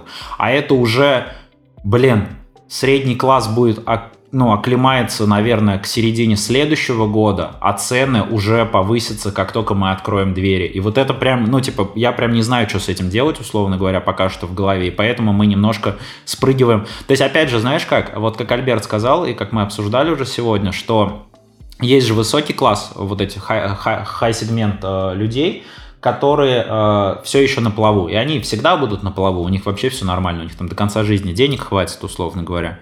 А, и прыгнуть к ним туда – это очень большое количество вливания денег. Угу. Поэтому мы решили, поэтому мы решили пойти по пути меньшего сопротивления угу. и спустились на этаж пониже. Это было причем тяжелее. Да. Я скажу. Потому что вот ты переступаешь через себя, и большинство людей, мы вот, э, я вхожу там в Global Shapers Community, где в основном э, менеджеры ну, высокого звена, так назовем, то есть это люди, которые работали там э, напрямую практически с президентом, и большинство из них э, говорили одну и ту же фразу. Я не могу вот как бы просто себя быстро перестроить на исполнение каких-то задач, от которых, ну, типа, ой, ты что, я должен сам посты писать, что ли, в Инстаграме? Ну, типа, у меня было 4 СММщика там в штате, это что, я сам пост должен сейчас оформлять? И даже вот эти простые базисные вещи, они очень долго доходят до людей. А, много количества людей не понимают до сих пор, мне кажется, что они не просто безработные, а их сферы не существуют. То есть вот не существует сейчас диджеев в помещениях, ну просто их нету. Типа, если ты был диджеем, ты не безработный, тебя просто нету. Если ты кальянщик, то тебя тоже твоей работы просто сейчас нету. И это немножко другое. Это не, не совсем тот кризис, который был там в 2014, 2008, 98, 91 и так далее это совсем что-то другое, и вот нам нужно научиться, нам нужно научиться, блин, как с этим работать. При этом я вам вчера выкладывал пост интересный относительно лекции на Акбарсе, где я говорил, как просчитаться, как посчитать все и не просчитаться. Я говорю, да, это, это было очень смешно, потому что это были классные теории, а классные теории, которые сейчас на практике показали, что эти теории практика, но их же применять еще нужно было уметь. И вот да. сейчас как бы показатель того, что эти теории давай-ка донат. Надо теперь в практику их превращать. Потому что классно говорить, когда у всех все классно и когда у тебя деньги идут. Но вот теперь ты настоящий бизнесмен, и нужно как-то выкручиваться из этой ситуации. А, интересно, ты отметил про то, что, ну, по сути, пропали, да, какие-то профессии. Два месяца назад мы говорили, что роботы заменят определенные профессии. Оказалось, что гораздо, гораздо быстрее они там просто пропадут из-за вируса, там, а не из-за роботов и там, возможно, искусственного интеллекта. Возможно, я думаю. Или вот как мы с э, Машей и Чаром нашим недавно шутили, что у нас в вакансии было написано возможность работать удаленно сколько-то дней в месяц. Значит, после выхода мы напишем там возможность работать в офисе. Э, слушайте, хочу вернуться немножко к теме взаимопомощи, какой-то поддержки, лояльности с поставщиками и с другими группами наших контрагентов. Э, с клиентами, аудиторией, с чиновниками в том числе. Вот интересно, вы чувствуете где-то вот ну, какую-то выручку, поддержку, да, вот знаете, писал, когда сценарий, пришла такая мысль, что вот Patreon какой-нибудь, да, вот зарегистрировать на ресторан, да, и сказать, ребята, ну, там, поддержите наши штаны, да, зато мы вот откроемся, и вам будет где покушать в красивом месте по старому адресу, и мы вас будем очень любить, и всем еще поддержавшим скидочку дадим через год.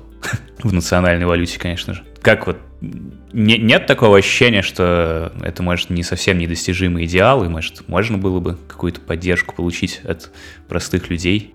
Давай начну, Альберт, потому что мы же все-таки даже совершили некоторые действия в этом формате. Мы продали фьючерсов в базаре. Но а, в момент, когда мы типа придумали и такие, давайте фьючерсы продавать, ну типа на депозит, на все остальное, мы такие классно, классно, а вот на следующий день, когда уже начали их продавать, я написал, только, ребят, давайте эти деньги не тратить, пожалуйста потому что, скорее всего, их придется вернуть. Ну, типа, очень велика вероятность, что, ну, действительно там, а что если год так будем сидеть? Ну, даже вот в этой ситуации. То есть, получается, что мы у кого-то, кто нуждается, забра... то, кто будет нуждаться, забрали денег, такие, классно. Вот, поэтому, блин... Но это же рисковые инвестиции, в конце концов. Да, да, да, но ты же понимаешь, ты же понимаешь... Вам надо просить подтверждение квалифицированного инвестора на входе. Kickstarter в России не работает. То есть вот я, наверное, ду... мы, мы, знаешь, мы очень много раз хотели с Тимуром организовать э, заведение какое-то с моим партнером э, Ганудиновым Тимуром, хотели организовать заведение как по методике Kickstarter, то есть поставить в наших заведениях банки э, для денег, куда люди скидывают, и типа в зависимости от того, сколько человек положил туда денег, там, к примеру, 5000 рублей, на эту сумму обязать его, ну, типа обязательно его накормить. При этом завернуть концепцию как бы заведение, какое мы хотим построить заведение, то есть кто, кому это интересно. Но мы так до этого и не дошли. Сейчас же, ну, блин, а кто им поможет? Я вот так вот это думаю. Типа им реально, вот, им реально помогают 12 130 рублей сейчас всем. Очень большое количество людей осталось безработными, и отнимать деньги у пострадавших, а, но это же себе тоже, это в, это в будущем стрелять себе в колено.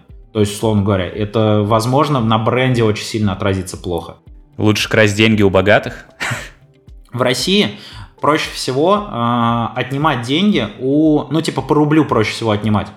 То есть вот самое большое количество людей, которые богатеют, это вот э, вы же представляете, сколько лю- люди заработали деньги на вот этом бейджике, который против вируса был. Просто на, простите, но на лохах. У меня э, Дмитрий Песков, простите. Э, при этом, при этом у меня в магните, у меня в магните стоит, короче, штука, в которой за 30 рублей ты можешь купить маску. А вот, блин, нет, она не на столе лежит маску, короче, в пластмассовом чехольчике, вот как бахилы, короче, вот есть же, да -да. маску в пластмассовом чехольчике, а ты когда открываешь эту маску, я вот реально купил, ты открываешь эту маску, там салфетка с прорезанными, короче, боками для того, чтобы одеть на уши. 30 Жесть. рублей. Сколько, сколько себестоимость? Наверное, там, ну, вместе с этим пластиком, наверное, рубль себестоимость. Это маржинальность 29 рублей с одной. Да, там они платят за этот пол квадратных метров в аренды в магните. И то, я, наверное, предполагаю, что это внутренняя магнитовская какая-то методика. Что это, скорее всего, сам бренд делает вот эти высокомаржинальные косты какие-то.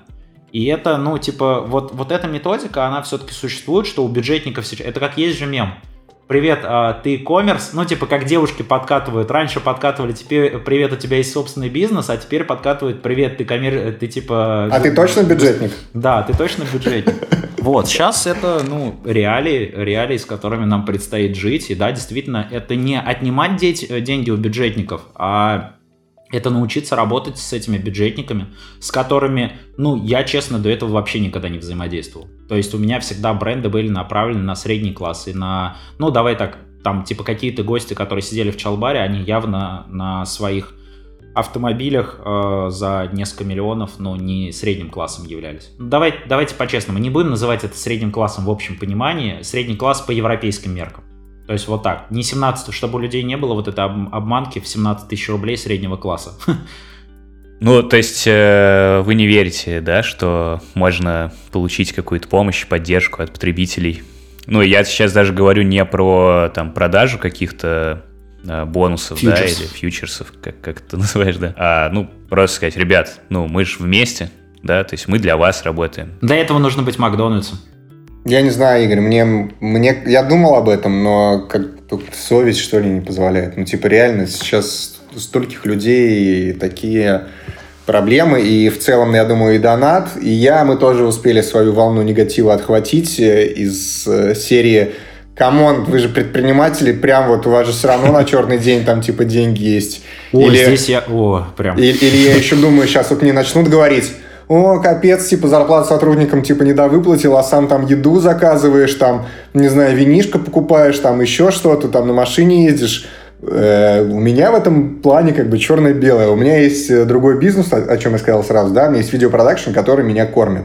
Я из видеопродакшна не буду выливать деньги э, ну, как бы в другое направление деятельности. Они никак не связаны, кроме как мною, но это не причина, как бы, что я должен свои личные деньги там как-то по-другому там, типа, воспользоваться, только я могу это решение принять. Вот.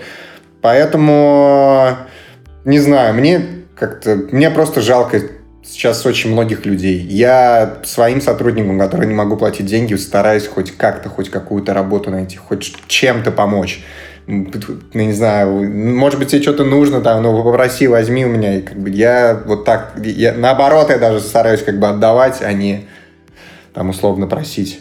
Полно, полностью согласен, полностью согласен с этими словами, потому что, ну, э, вот это, вот, кстати, одна из мер поддержки, которую я просил, которая будет на э, выходе из этой пандемии, то есть вот если этот омбудсмен при президенте по поддержке там, предпринимателей, э, они действительно это донесут, это классно, там в начале мая будет вот это собрание, это, кстати, переходя ко второй части этого вопроса относительно государства, то есть с людьми, с конечным покупателем, там в принципе все понятно.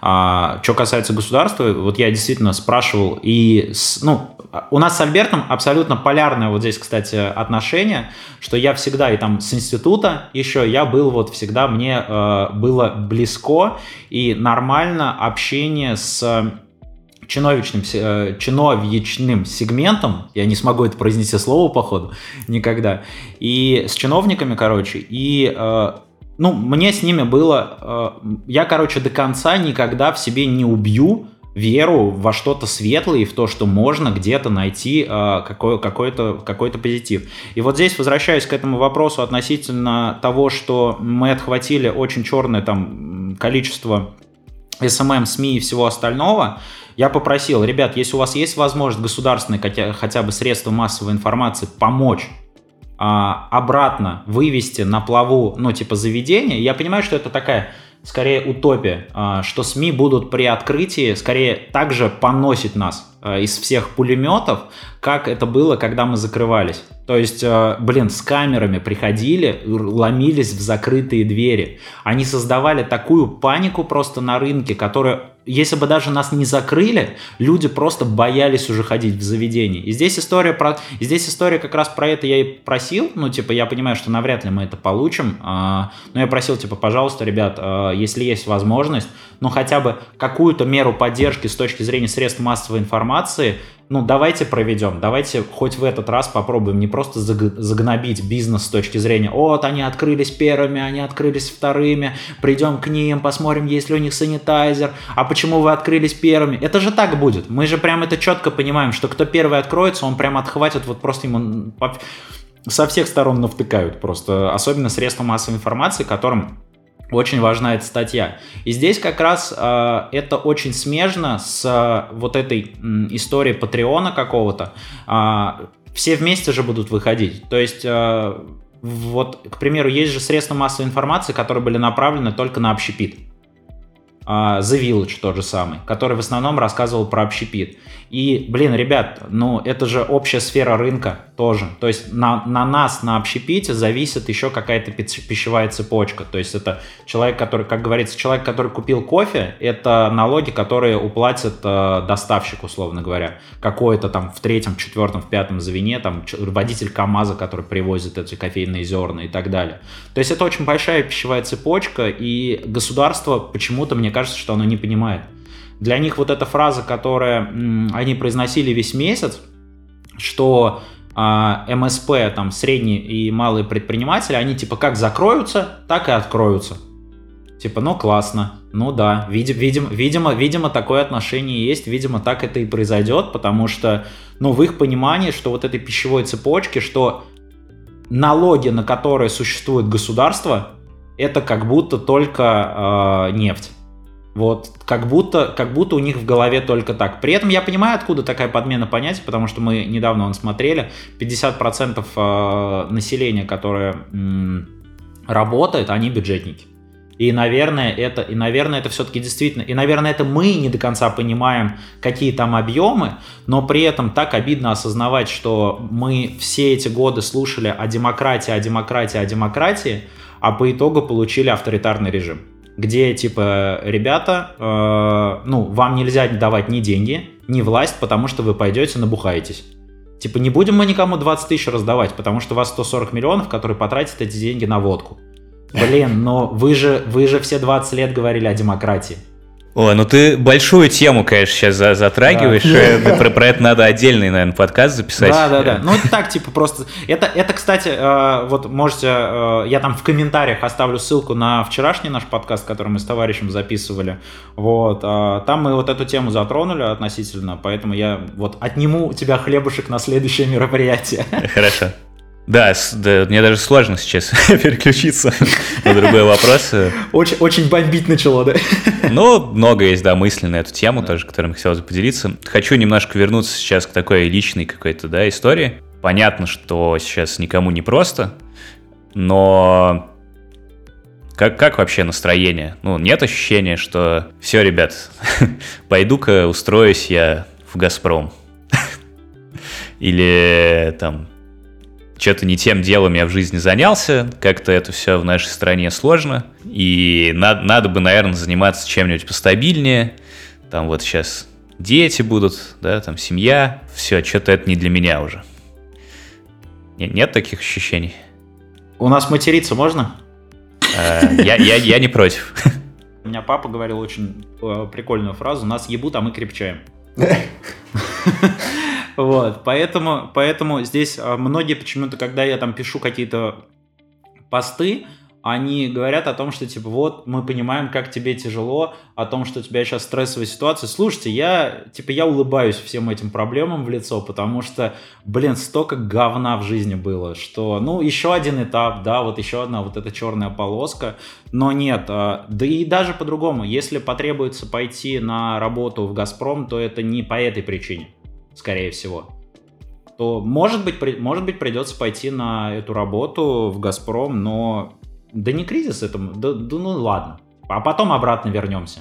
Мы вообще недавно обсуждали эту очень интересную мысль, что большинство известных э, бизнесменов, там тот же самый, э, ну типа все, там большинство количества, особенно из ресторанной сферы, они где-то сначала поработали в каком-то бизнесе чужом и только потом организовали свой. Поэтому для нас, ну, типа, возможно, возможно, даже это пойдет на пользу. возможно, нужно поработать каким-нибудь доставщиком в «Газпроме» в столовой. А, Альберт? не, дож... не дождутся, скажи, не дождутся. не, короче, э, вообще, э, сначала я переживал и думал несколько раз про самоубийство. Раза три, наверное. Я без шуток при всем том, что там у меня есть э, семья, любимый человек, любимое дело, я такой, типа, не могу, я не хочу в, в таком э, мире жить, я устал. Э, но при этом, как бы, я рассуждал ну, чуть ли не вслух, я вообще люблю шутить про смерть часто. Юля за это меня порой как бы ругает. Я такой, да ладно, все помрем там, типа, или типа того.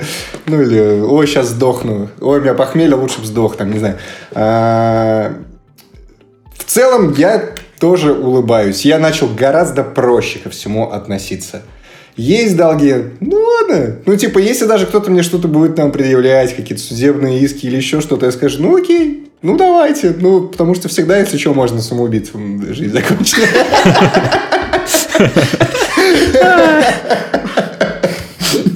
Это как в анекдоте, да? У тебя всегда есть два выхода. Да, да, да, да, да. Вот, поэтому даже, даже если тебя съели, у тебя есть два выхода. Да. Поэтому, не знаю, как бы я стараюсь выжимать какие-то плюсы того, что есть. Я радуюсь тому, как я, например, провожу эту самоизоляцию, с кем я ее провожу. Есть люди, которым гораздо хуже. Я за последний месяц э, столько играю сейчас на музыкальных инструментах, сколько не играл за последние пять лет, например, вместе взятые. То есть я почти каждый день беру в руку гитару, я учусь играть на клавишах, и я от этого получаю дикое удовольствие. При этом, как бы я это делаю параллельно с работой, эффективность как-то повысилась, потому что хочется побыстрее решить какие-то все вопросы, например, и заняться какими-то личными делами в дневное время. Поэтому, ну, как бы это банально не звучало, я стараюсь придерживаться оптимизма, каждый день выпиваю. Сегодня, например, проснулся и понял, что надо себе парочку дней детокса какого-то алкогольного провести. Но в целом, как бы, все нормально. Могло быть хуже, реально. Uh, нет, точнее не так.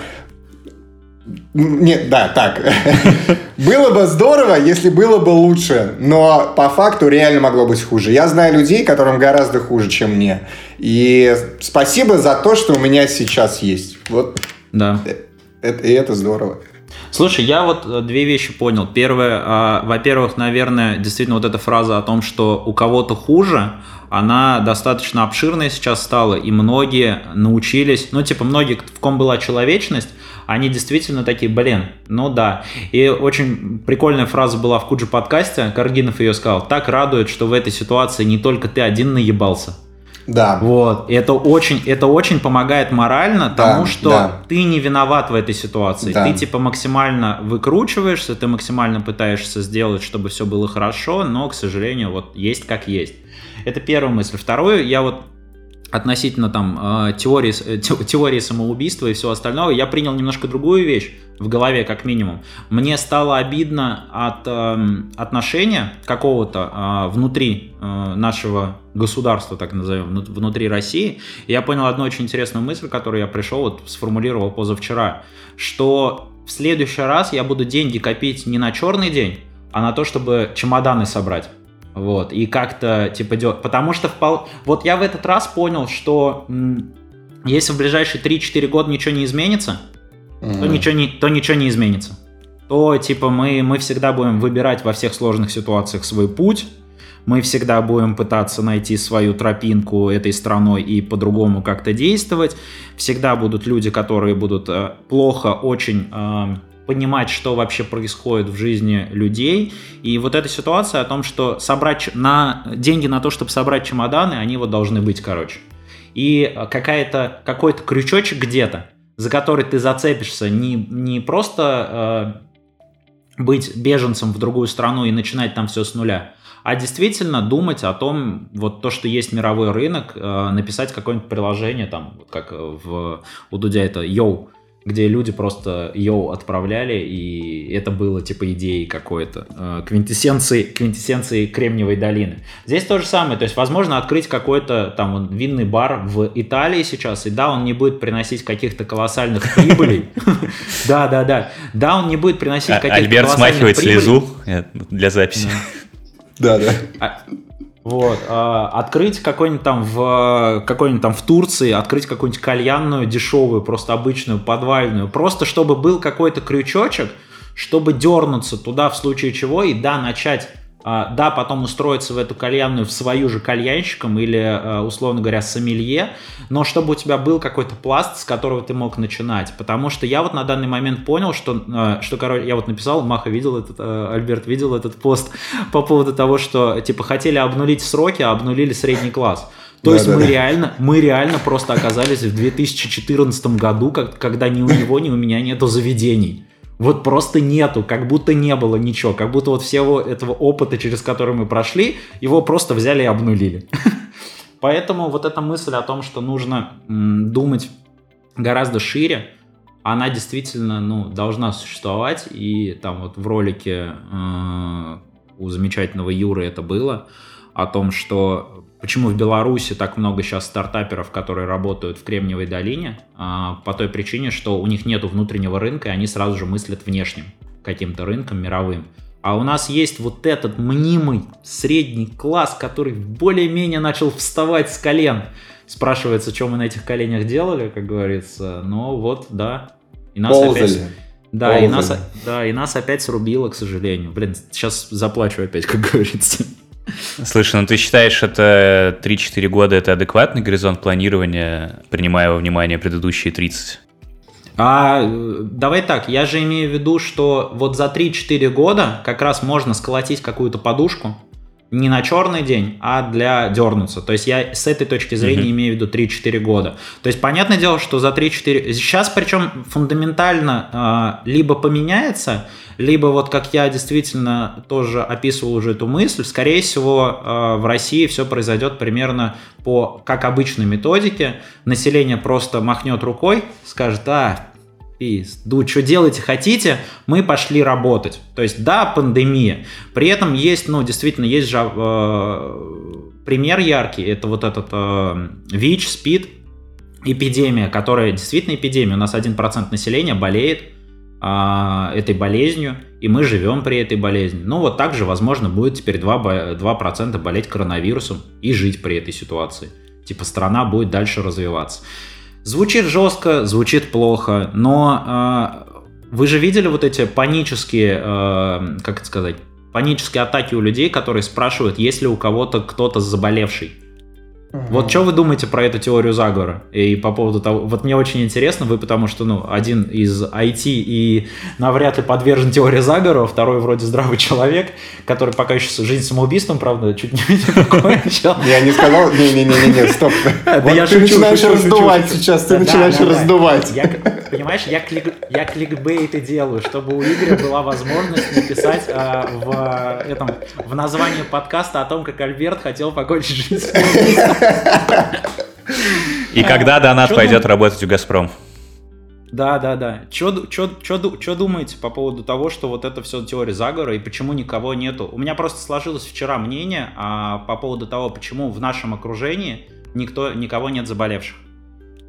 А, у меня нет никого из знакомых, кто диагностировал бы официально, по крайней мере, наличие вируса. Я, ты знаешь, вообще такой человек, который не очень много торчит в соцсетях, э, смотрит СМИ и размышляет о теориях заговора, поэтому, может быть, у меня такой достаточно простой, банальный ответ. А, с одной стороны, я думаю, что смертность и тяжесть симптомов не такие высокие у вируса, ну, по крайней мере, судя по тому, что я там читал, чтобы он был действительно очень сильно заметен. А, я думаю, что многие люди переболевают бессимптомно или с симптомами не очень э, сложными, это похоже на простуду или грипп.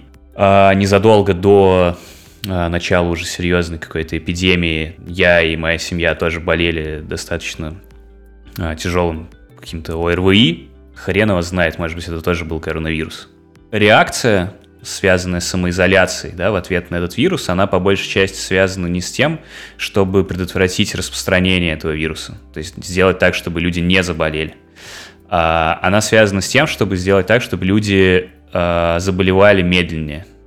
Переболели все постепенно, а не разом. Да, чтобы не возникло ситуации, когда огромное количество людей а, заболеют этим одновременно, и ну, многие из них окажется в больницах с тяжелыми симптомами, и встанет вопрос о том, как бы на кого хватит аппаратов по искусственной вентиляции легких, а на кого не хватит. При этом кажется, что реакция политиков, властей на уровне международных организаций, на уровне стран, на уровне отдельных регионов стран, э, это настолько сложная система, многофакторная, что даже если бы и вообразить себе заговор какой-то, то кажется, он должен быть настолько сложным, ну, то есть практически невероятным.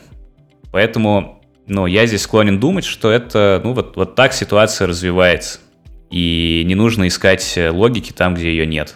Каждый на своем месте принимает какие-то решения в меру своей информированности, компетенции и зоны ответственности. И как-то эти решения э, складываются с решениями других людей.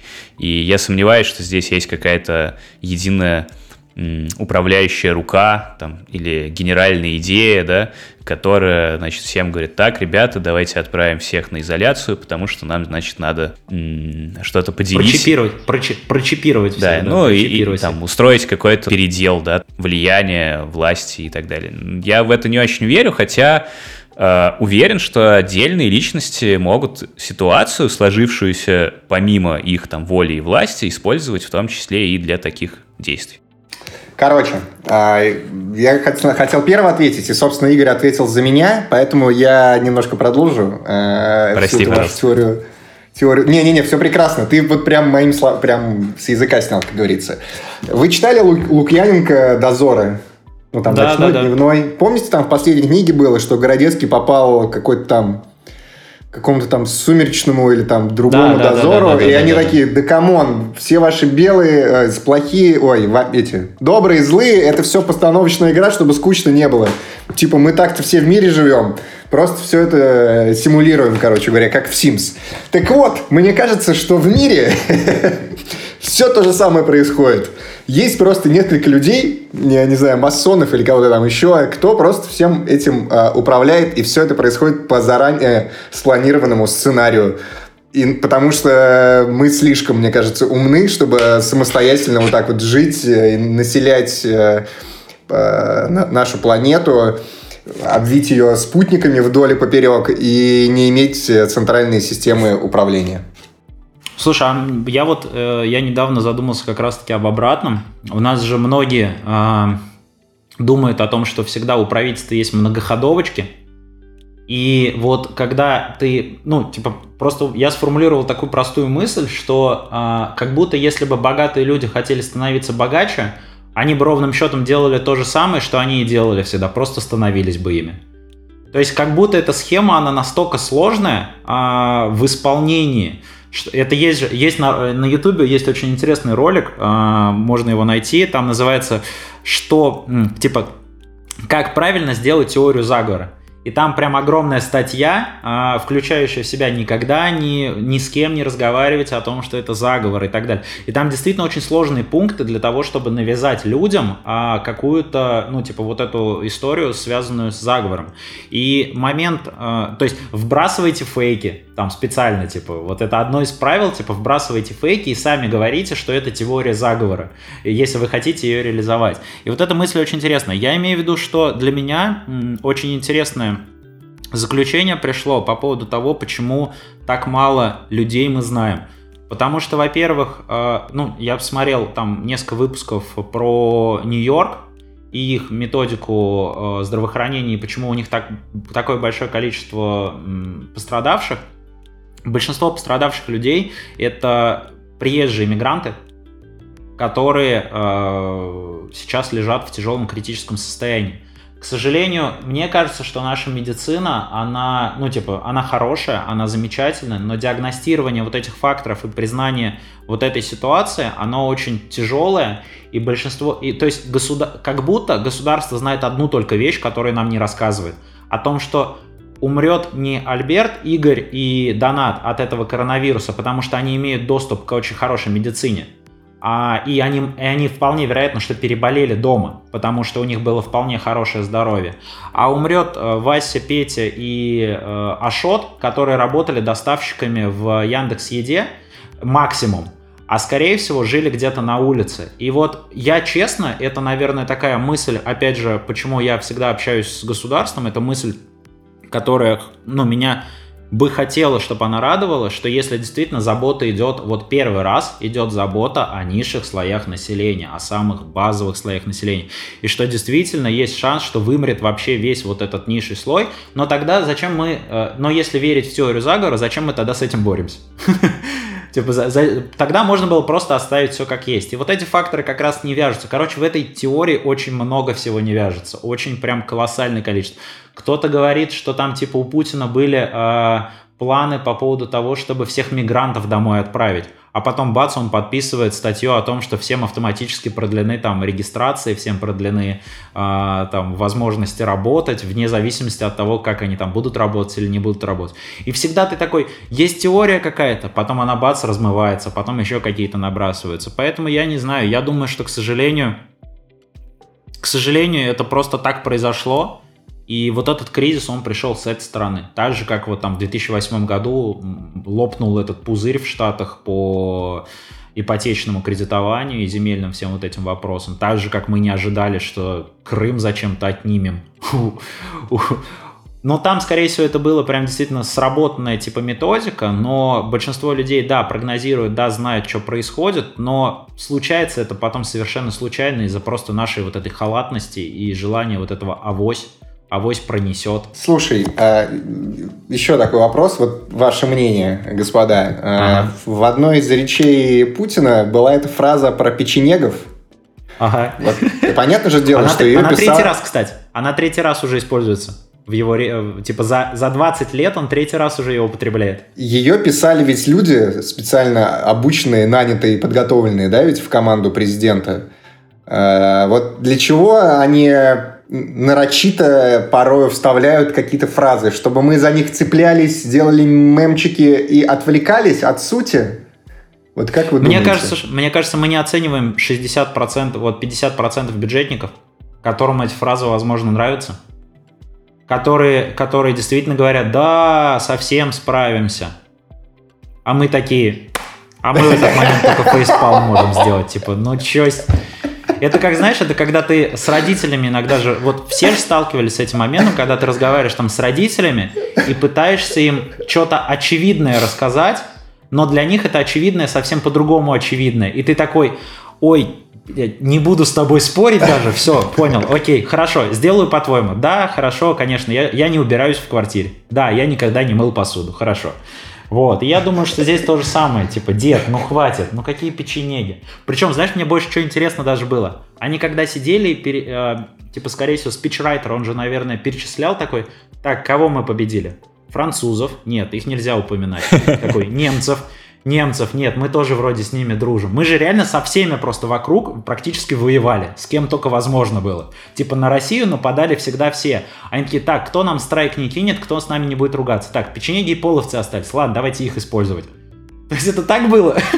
Интересно. Ведь, ведь было большое количество, типа, ну, кто на нас нападал и с кем мы справились. Почему именно печенеги и половцы? Ну, причем, как бы, ладно, немцы, там же суть не в немцах была, а в да, фашистах да, скорее да, да, даже. Да, да. Ну, типа, но тогда бы он, наверное, такой, блин, если я скажу слово фашисты, то меня же, возможно, привлекут по статье, у нас же есть статья по поводу фашистов. То есть это как-то так как-то, типа, прорабатывалось.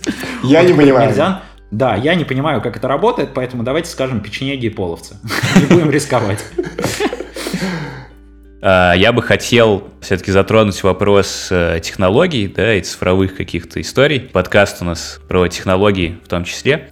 У вас как-то поменялось на фоне происходящей ситуации мнение о том, как использовать свои активы, да, например, как у тебя донат по бизнесам, связанным с IT, или сторонние разработки при выходе из этого кризиса, а может быть даже и в нем, что-то какие-то новые идеи возникли, или, э, может быть, решили вообще больше в эту сторону смотреть, чем раньше казалось это необходимо? Ну, во-первых, да, то, что я уже говорил, типа мы действительно перешли вот в этот онлайн-маркетинг, то есть создавать витрины в онлайне.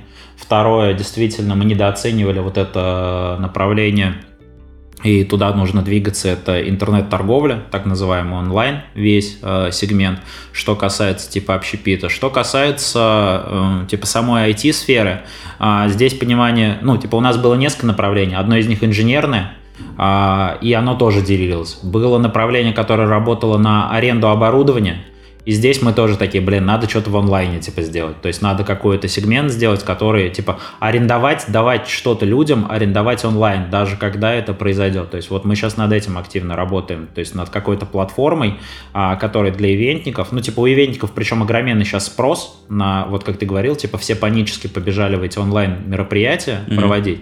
Мы вот получили пару э, заказов на организацию как раз платформ для крупных компаний, которым вот есть потребность и которые, ну, скорее всего, будут использовать это даже после э, того, как все закончится, будут как фишку какую-то использовать. Вполне вероятно, что нет. Я даже, наверное, думаю, что скорее всего нет, потому что ничего лучше, чем живое общение, э, его никогда не будет.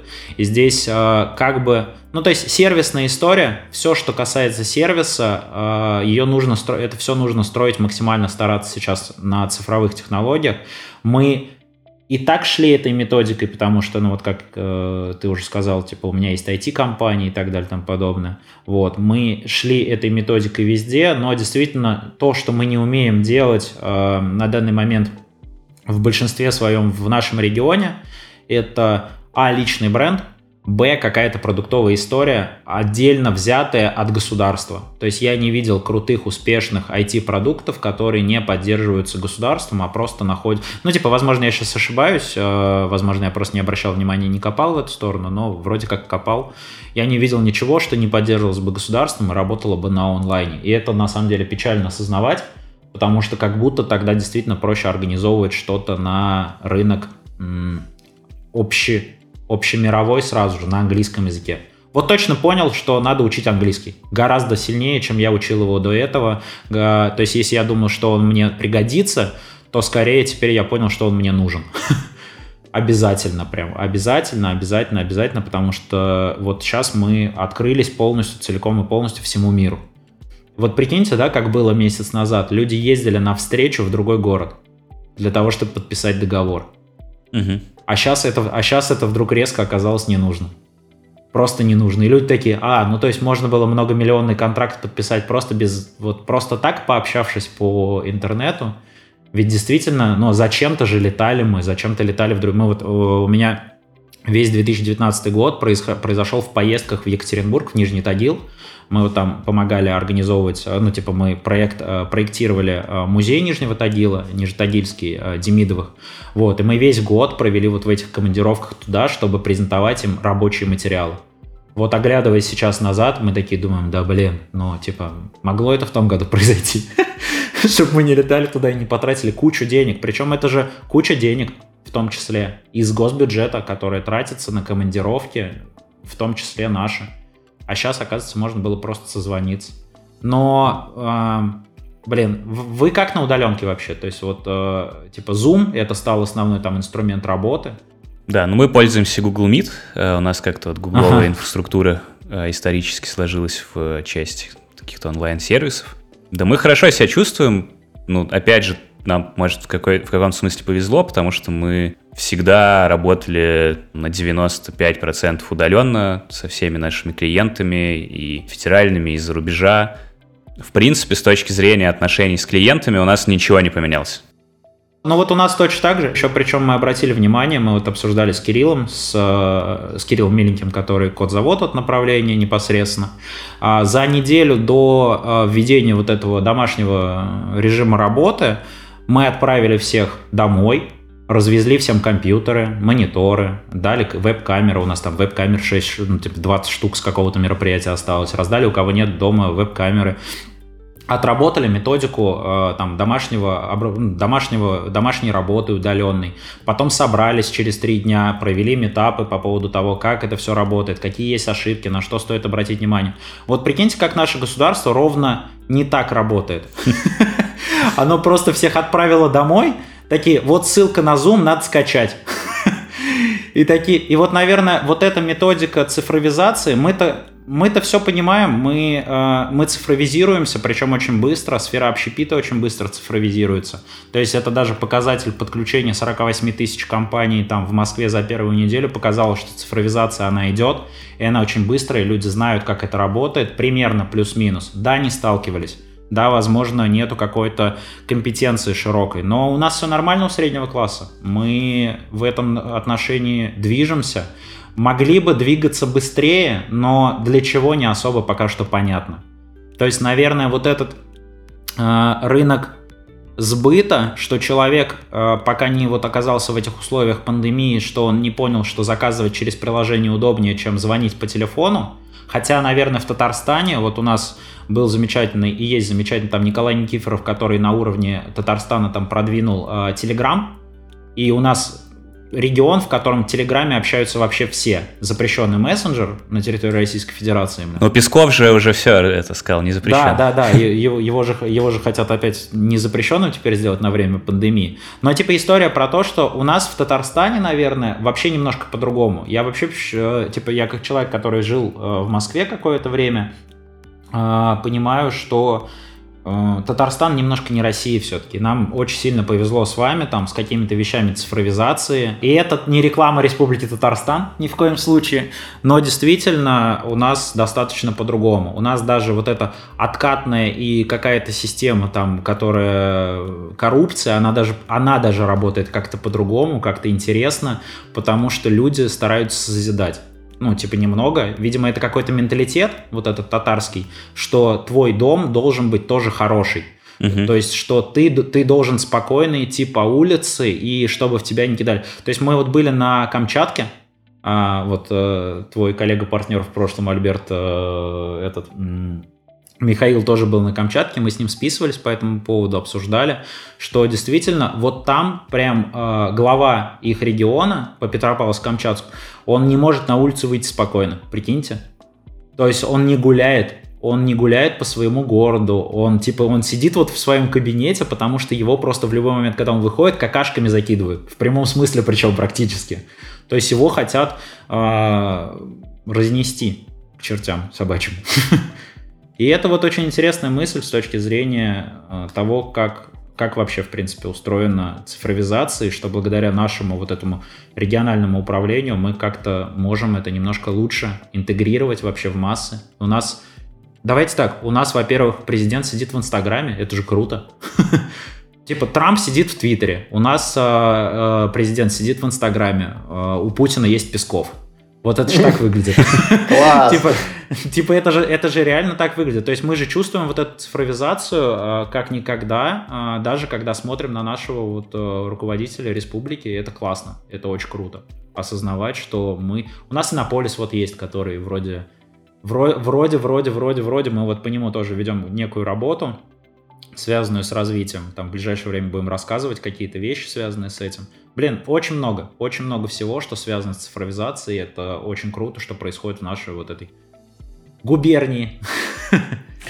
А, да, тоже хочу сказать, что сейчас стало гораздо проще вообще заявить о себе, о своем продукте, когда к сожалению или или к, к счастью, большая часть информации саккумулирована чуть ли не в, одном, не в одной социальной сети, которая интегрирована с другой, которые принадлежат одной компании. Я про Facebook и Instagram. И даже сейчас, то есть вот мы сейчас заняты проектом, проект закончится, мы планируем заняться нормальной идентикой, упаковкой. Я про видеопродакшн. И запускать таргет э, в, в Инстаграме, адаптировать контент, блин, под вертикальные экраны. Это для меня просто... терпеть не могу вертикальные экраны, но, сука, буду это делать. А, адаптировать контент. И на самом деле вся вот эта история с самоизоляцией, с глобальной пандемией, она как минимум в нашей стране а, вскрыла определенные проблемы которые есть. Донат, я тебе про это говорил, как, например, компания МТС организовывает онлайн-концерты различных популярных исполнителей и предлагает просматривать их в режиме 360 градусов. Да, да, да, да, да. А у меня дома нормальный, там, условно, 100-мегабитный интернет, а, э, там, Apple роутер, Apple планшет, как бы 70 мегабит по Wi-Fi 100% у меня канал есть стабильный, и я не могу просматривать э, контент в 360, потому что по тем или иным причинам что-то не так работает. Не могу экспертно сказать, но то есть либо на стороне э, передачи информации что-то с... Э, либо на стороне приема. С сигналом, либо на стороне приема, либо вообще с железом что-то не так. И ты думаешь, вот, блин, сколько технологий 360 градусов уже существует лет? Да и уже почему, хрена, да. Почему мы до сих пор не можем ее нормально вот как-то вшить, пришить, чтобы она не только э, офлайн там в очках работала, а реально как бы... Ну вот, ну вот мы как раз сейчас в эту сторону очень активно копаем. В первую очередь мы опять же хотим это сделать не э, экспериментами на внешнем рынке и за, за деньги чужих заказчиков. Вот мы хотим сделать первую вечеринку в 360 для базара, Uh-huh. Вот, а какую-то. Сейчас подбираем локацию, где это делать. Опять же, не хотим э, быть взаимосвязаны с четырьмя стенами, то есть хотим, чтобы бренд базара. Блин, я сказал очень интересную фразу э, относительно базара. У меня была мечта. Мы вот когда начали, мы же франшизируемся по базару. И у меня э, была мечта относительно того, что базар, я хочу, чтобы базар открылся где-нибудь в Майами или в Лос-Анджелесе. Вот угу. прям типа, вот прям типа такая глобальная цель с точки зрения этого бренда. А, и мы что-то на днях вздорили прям в группе, то есть э, спорили, спорили, спорили. Я, я аж даже из чата удалился потом, когда, типа, вот прям написал огромное сообщение, которое меня выбешивает в инертности, типа, ситуации, того, что люди не могут проститься с этими четырьмя стенами и э, начать мыслить по-новому. Я удалился из чата, а потом написал сообщение, что как будто для меня сейчас вот эта пандемия а, и эта ситуация, что мы вышли в онлайн, это возможность, наоборот, даже быстрее открыть клуб где-нибудь в Лос-Анджелесе. Потому что все, что мне надо, это скинуть людям туда ссылку. То есть найти просто какого-то человека, который будет там амбассадором и транслировать туда контент. И для меня это типа супер крутая мысль была с точки зрения цифровизации, что мир, он вот, вот он весь здесь, он просто весь связан в интернете и не обязательно открывать какое-то помещение для того, чтобы что-то делать на другой стороне планеты вообще. И вот это типа очень крутая мысль. Может быть, это и есть решение проблемы доставки атмосферы? Да, мы, да, мы, ну, типа, вот мы как раз и будем делать в конце мая. У нас день рождения же, 18 мая должен был быть два года. Мы как раз и планируем сейчас, то есть мы, я вот заказал камеру 360, у нас там сутками напролет производится тестирование, подбираем кодеки, подбираем сервисы. Сейчас вот думаем, писать ли приложение. Мы очень сильно боимся, типа, стримить на YouTube, потому что боимся получить страйк, к примеру, угу. типа за музыку. Вот. А Facebook работает по таким же правилам, как и YouTube. А туда тоже может прилететь страйк по музыкальному. Поэтому мы думаем, блин, походу придется писать приложение какое-то на Unity, использовать какую-нибудь там софтину а, для того, чтобы это сделать, и выпускать какое-то приложение там с одной кнопкой, который, типа, ты нажимаешь просто эту кнопку и входишь в эту трансляцию, вставляешь чехол. Но это опять, это надо вот все докручивать, думать, и казалось бы, что когда были деньги и был поток, вот тогда надо было это все делать. А мы сейчас все начали это делать, когда мир рушится, и ты такой, кофе на вынос. Типа у тебя, у тебя заведение горит, а ты такой, кофе на вынос, пожалуйста, возьмите. Есть этот мем даже с собакой, которая сидит в горящем доме и говорит, кофе на вынос. Вот как будто, когда были деньги, надо было тогда максимально, типа, вливать это в онлайн, делать все эти трансляции, делать стримы. У нас сейчас все диджеи, которые сидят там, к примеру, в базаре, они просто за голову схватились, потому что они не работали над личными брендами никогда в большинстве своем. То есть над личными брендами с точки зрения мира. Вот. А сейчас это вдруг резко надо нагонять и ты такой, а все уже, то есть вся Москва там, условно говоря, она и так дает этого контента 24 часа в сутки, там его просто вот просто ужас сколько. Ну, не говоря уж про заграницу и там тех да, же да, каналов да, да, да, с да, миллионами подписчиков про музыку да, и да, продюсирование, да, да, да, как бы можно об, вот. обкушаться. А у нас, а, да, у нас, условно говоря, люди такие, вот я сейчас приду в интернет и буду, ста, ну, ста... это похоже очень сильно на доставку, вот, на доставку еды. То есть то же самое, как ты чалбаром выходишь и такой, я сейчас Макдональдс свергну. Да нет, ну господи, есть, есть Universal Music, есть подписанные артисты, есть многомиллионные контракты бюджета на онлайн, и ты тут э, линейный диджей в каком-то заведении, который остался без работы, сейчас сделаешь какой-то контент. Да, это может быть. Если ты это сделал, ты супер крутой чувак. Но, блин, это так тяжело, это нужно настолько обладать креативом, фантазией, поэтому мы вот сейчас попробовали, а, э, попробовали отстроиться с этой точки зрения. И очень интересная мысль, что мы фактически, вот я сейчас схлопнул все направления в единое. То есть и общепит, и IT, и э, инженерку, мы все вот прям с, схлопнули в единое и стараемся как-то э, найти, что же здесь было хорошо, что можно привлечь здесь. У меня всегда это работало, но э, типа я всегда перетаскивал из одной информации в другую, но сейчас это прям яркий фактор, когда обладая типа IT-компанией, многие же считают, что IT это тихая гавань, uh-huh. где все будет хорошо, где типа не колышется ничего, и если ты там говоришь, что у тебя IT-компания, все таки о, вот у тебя там денег, наверное, сейчас, о, сколько всего. Вот они все. Да, да, да, да, да, да, да. А это, ну, ни разу не так мы с вами прекрасно это понимаем, что, ну, типа, тяжело, тяжело всем.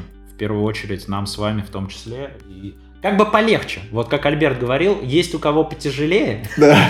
Там Аль, Альберт, э, Альберт видеорежиссер, Альберту истине как бы сочувствует. Вот, точно. Вот, поэтому я думаю, что здесь у большинства людей, которые там... Но это очень важная, кстати, мысль, которую там можно вот слушателям сказать, что старайтесь финансы э, раскидывать по разным лукошкам. Не складывайте все в одно направление mm-hmm. в какое-то, потому что его может срубить просто топором под корень прям и ничего не останется. Старайтесь как диверсифицироваться, если есть знания. Если нет знаний, но есть деньги, нанимайте партнеров инвестируйте куда-то там, условно говоря. Типа делайте так, чтобы цифровой мир тоже у вас присутствовал как-то там процентов на 20, на 30, чтобы хотя бы хоть как-то, как-то, как-то поддержать потом себя в тяжелый момент. Окей, спасибо за совет. Воспользуюсь.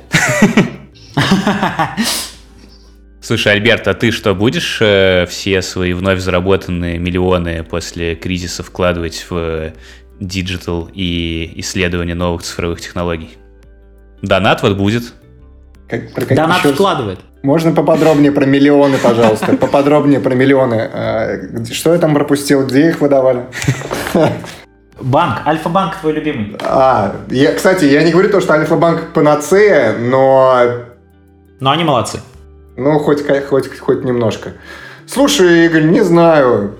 Что-то мне наоборот пока больше заинтриговала как-то офлайн все-таки какая-то деятельность. А, даже в связи с тем, что сейчас происходит, я все-таки сторонник а, такой... Ну, у меня такой характер, что я э, на переправе там типа коней не меняю. Я лучше подожду, проанализирую, подумаю, и, может быть, даже останусь в рамках прежней концепции. Иногда ничего не делать – это тоже что-то делать. Да, да, да, да, очень хорошая фраза. Вчера мы разговаривали с Юлей, обсуждали эту тему с офисным центром. То есть у меня же нашелся, я рассказывал, там один арендатор – я остановил, например, работы по разработке э, идентики фирменного стиля продвижения э, этой площадки как коворкинга. А потом вот эта ситуация возникла, может быть, вообще все э, не получится. Но я такой думаю, а может быть и хорошо, Потому что, вот представляете, я бы сейчас э, упаковался бы э, и за месяц, например, до релиза, э, где-нибудь там в середине марта, начал бы уже где-то в соцсетях запускать там какие-то э, информационные посты о том, что ребята, новый коворкинг-центр в Казани, там, скоро-скоро-скоро, а потом бы пришлось бы переобуваться, типа, что я кому, ну, что это не будет в итоге коворкинг-центр. А я в итоге не поторопился, но просто, как бы, грубо говоря, выждал, и сейчас вот у меня есть время просто все осознать и э, выбрать уже конкретное направление. Слушай, я вот здесь полностью согласен. Наверное, вот эта мысль, что нам дали время, она вот очень крутая что вот нам дали какой... То есть поспешных решений э, точно совершать вообще не стоит. Э, и, и знаешь, как помнишь, э, ты в начале там диалога говорил, что мы живем сегодняшним днем. Да. Вот еще одна, еще одна ситуация, которая, э, еще одна мысль, которая меня посетила, я вот общаюсь э, с ребятами на эту тему, возможно, ты меня поймешь там с точки зрения... Да все вы меня, наверное, поймете, потому что все вы работаете с э, human ресурсом. Сейчас на проверку теории меньше времени просто нужно давать. То есть, если раньше ты такой не получилось, так, перестрою mm-hmm. немножко. Mm-hmm. Ну, потому что откуда-то поток денег идет, mm-hmm. и ты такой, так, ну, немножко тут докручу, немножко тут докручу. А сейчас просто там, типа, либо нанял человека и такой, так, ну, вот у него не получилось что-то, ну, вот еще один шанс, еще один шанс, еще один шанс. Типа, у нас были некоторые люди там, которым, ну, давали шансов по 5, к примеру. И это было лишь только фактором того, ну, типа, это вот Жест, сейчас, который ты сейчас сделал мимикой лицом, вот он все передал. Да, Жаль он, вас. Да, это, это не опыт, это же, не, это же согласись, что это отчасти все равно неопытность. То есть, наверное, взрослые да. бизнесмены, наверное, да. поэтому ты такой думаешь о каких-то ребятах вон, в том же самом «Газпроме», которые, почему они так плохо поступают? Да, они поступают так плохо, потому что они в 98-м, 2008-м, еще куча этих мир... куча прошли кризисов, они уже более жестко к каким-то ситуациям, они понимают, что если человек с первого, с второго раза не сделал, то, в принципе, уже лучше поменять или концепцию поменять, или изменить. Uh-huh. Но, при этом, но при этом очень классную вещь скажу относительно чалбара. Мы вот что поняли, одно основное, что кальяны было нашей, было, были нашей нефтяной иглой. Как у России в 2008 была вот нефтяная игла, так же и у нас были эти кальяны. И что мы вот всю жизнь хотели слезть с этой нефтяной иглы, и вот сейчас наша попытка слезть с этой нефтяной иглы выглядит как обещание России к 2020 году избавиться от э, этой нефтяной иглы. К чему это привело, мы сейчас уже все видим по телевизору, как бы к чему это привело. Вот, поэтому для нас это тоже было очень интересной, типа, мыслью, опытом о том, что... Это теория, которая тоже подтвердилась, к сожалению. Вообще очень большое количество теорий подтвердилось, к сожалению и к счастью. Рад, рад, радует, что я думал об этом, печалит, что это оказалось правдой. Да, а сколько еще теорий о которых мы, может быть, даже знаем, но ничего с ними не делаем, э, подтвердятся. И мы извлечем из этого какие-то уроки. Вообще бесконечно, вообще даже страшно сотни подумать. поколений людей до нас и после нас. Вообще страшно подумать даже. Да, медленно, да, люди развиваются очень. Медленно развивают нас. Кто? Кто? Представьте себе разницу между развитием э, человечества сейчас и ровно сто лет назад как раз. Мгм. Типа сто лет назад, э, когда люди каждый Новый год, там, блин, самолеты запускались, а у нас сейчас фотография становится лучше с каждым разом. Как будто, как будто, типа, компании действительно начали просто э, работать вот в эту капитализацию, а до этого были вот эти великие люди, там, Генри Форды разные, там, э, и так далее, которые действительно делали колоссальные какие-то прорывы. И вот этого, наверное, очень сильно не хватает, и с точки зрения, типа, мы не то что медленно развиваемся, мы как будто начали развиваться немножко в другую сторону относительно того, как развивались сто лет назад. Как будто ценности стали... э, как будто вот как только в середине прошлого века появилось слово маркетинг, как будто бы важность сказанного стала важнее сделанного. Вот это так, наверное, сформулирую. То есть сказать о том, что ты полетишь на Марс, а, важнее, чем сам полет на Марс. То есть тот путь, который ты покажешь в социальных сетях, пока ты полетел, он важнее самого полета. И вот этот отправленный там под, э, под Боуи же, да, машина летела на, э, на орбиту Мгм. у Теслы, по-моему, да? Да, по-моему, Да-да. под Боуи. Вот, под Боуи летевшая Тесла типа на орбиту, э, это показатель, наверное, того, что для большинства людей, для большинства людей типа отправленные в космос а, автомобиль это круче, чем условно говоря, ну вообще сам факт отправки, отправки чего-то в космос. То есть вот этот маркетинговый ход и вот этот маркетинг, он типа как плюс, так и минус. Он, к сожалению, я думаю, что тормозит а, развитие сейчас очень сильно вообще в целом. Ой, слишком глубокая тема тоже так. Я, с одной стороны, соглашусь, э, конечно же, с тем, что маркетинг сейчас движет многие вещи гораздо активнее и быстрее. Но, наверное, в силу того, что мы живем в гораздо более прогрессивной и захватившей мир парадигме капиталистической и парадигме непрерывного роста, э, который невозможен без продажи ожиданий. Да? То есть рост возможен только мы там, будущее оцениваем дороже, чем настоящее. Вот. А это значит, что эти обещания надо давать, эти обещания должны быть э, красивее, радужные, стремиться к ним нужно с большей энергией и так далее, и так далее. Потому что, ну, не- невозможна текущая там, мировая экономика без роста. А с точки зрения достижений, ну, не похоже, что их стало меньше или они стали менее значимыми. А, просто они стали менее, скажем так, очевидными и банальными.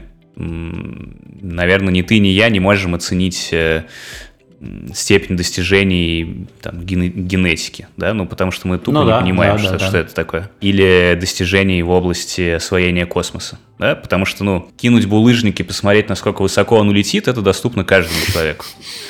А понять, насколько сложно посадить, например, управляемую ракету, тут уже надо как минимум там, ну, физику знать. Да. Вот. Ну, верно, верно, верно. Да просто как бы, давай так, внутри меня обычный э, мальчик хочет, э, чтобы мы научились э, при, при мне еще... То есть, если сто лет назад люди запускали в космос, э, там, запускали самолеты, потом отправляли в космос, наверное, мальчик десятилетний внутри меня хочет, чтобы время научились все-таки останавливать. Ну, типа, где-то он внутри хочет, чтобы до этого дошло. А Да. как будто мне говорят, а как будто мне говорят, смотри, новый iPhone XS Max. Вот, и я такой, блин, классно, классно, конечно, но не, немножко не то, чего хочет мой внутренний ребенок.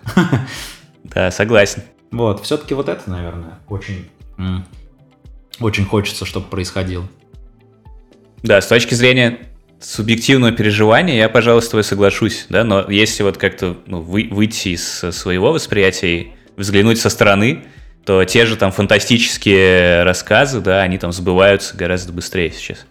Доп- дополню, дополню, знаешь, как твою мысль, она, ну вот по поводу того, что человек, ну типа открытия совершаются какие-то, но мы, наверное, в них не разбираемся. Вот важность новой камеры стала важнее для людей, чем открытие какого-то биологического там, э, там вакцины против борьбы с вирусом.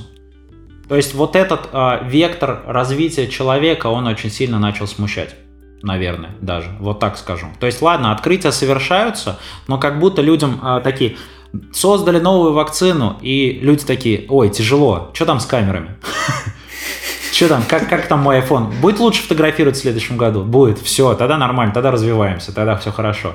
Вот я про это говорю. То есть, да, открытия совершаются, безусловно, но как будто а, из-за того, что фокус внимания направлен на вот этот объектив камеры в телефоне весь, у, и маркетологи поняли, что проще его рекламировать, чем биологов, а, там, каких-то людей, которые булыжники в космос отправляют и так далее, а, вот туда все направилось, и все развитие человечества вот отправилось вот в этот э, объектив, э, в эту маленькую дырочку, в которую, на которой мы фоткаем все вокруг происходящее. Блин, действительно, вы же прикиньте, 12 лет назад э, Apple презентовала телефон, в который тыкали, тыкать начинали пальцами, а третий год подряд они продают нам устройство, на которое... Типа, они в презентации продают нам новые фоточки. Ты прям пол презентации смотришь о том, как круто сфоткал их iPhone и о том, как круто можно, типа, не покупать уже какую-то крутую камеру и снимать видосы на эту, э, типа, на iPhone, свои 4К видео, и все такие видеографы, да ну нельзя, ну нельзя, не получится. А все обыватели такие, да, я буду таким же, как Альберт, буду снимать крутые видосы теперь на свой iPhone. Да все уже все делают, суки. Но, но, Горизон... Как? Горизонтальный контент. Главное, чтобы он оставался горизонтальным. Бекмамбетову это скажи. Слушайте, зато прикинь, как круто будет, что будет, а, типа, Альберт Махмутов и Тимур Бекмамбетов. Два человека, которые двигают а, вертикальное видео вперед. Э, я против вертикального видео. Мне, мне не нравится. Мы даже сейчас у нас горизонтальные. У нас да я понимаю. Мы же не вот так вот. Да, это же по-другому, типа, говорят, что, э, типа, пока кинотеатры не станут горизонтальными, ой, вертикальными, и пока телевизоры дома не станут вертикальными, смысла типа обсуждать это очень рано. Но потребление контента через э, устройство в руке, конечно, оно такое. Да. Оно повысилось. Сколько, может, два с половиной часа, да? Да, ребята, да. мне на самом деле дико прям очень, ну, хочется поддержать разговор, поделиться тоже какими-то соображениями и э, с вами поболтать. Но у меня такое ощущение, что нам для этого надо такую, ну, Выпить. вечернюю с вином, да, сделать запись и прямо, значит, вот уйти с головой, короче, в это, это будет прям нормас. Я, ну, искренне надеюсь осуществить эту задумку, если вы не против. Изи, изи вообще. Только сегодня-завтра детокс, во вторник. Хорошо, я, я тоже не такой быстрый, думаю. Ну, а сейчас я предлагаю нам закругляться. Спасибо огромное, что поделились своими мыслями и были искренними. Альберт, не совершай самоубийство, пожалуйста. Хорошо. Сегодня, сегодня-завтра детокс. Донат, э, желаете открыться поскорее в Майами? А я обещаю не пойти в «Газпром». Слушай, знаешь, э, вот я, я не хочу говорить там, типа, не ходи в «Газпром», вдруг ты поменяешь что-то вообще в стране, там, в «Газпроме». Может быть, это все, может быть, это всем на руку будет. В общем, желаю вам а, своего крутого пути, где бы он ни был. В «Газпроме», в баре, Я выбрал немножко другую методику, скоро о ней будем рассказывать, да. Отлично. Надеюсь, мы с вами об этом поговорим. Спасибо большое, Игорь. Было э, увлекательно и интересно. Слушайте, как говорится, если бы не было пандемии, вот мы бы так не собрались, поэтому, видите, да, везде точно. Я вообще плюсы. благодарен судьбе, что с донатом получилось как-то лично познакомиться. Пока-пока, ребят, хорошего вам дня э, и Пока. будьте здоровы. Пока-пока. Пока. Спасибо. Пока-пока.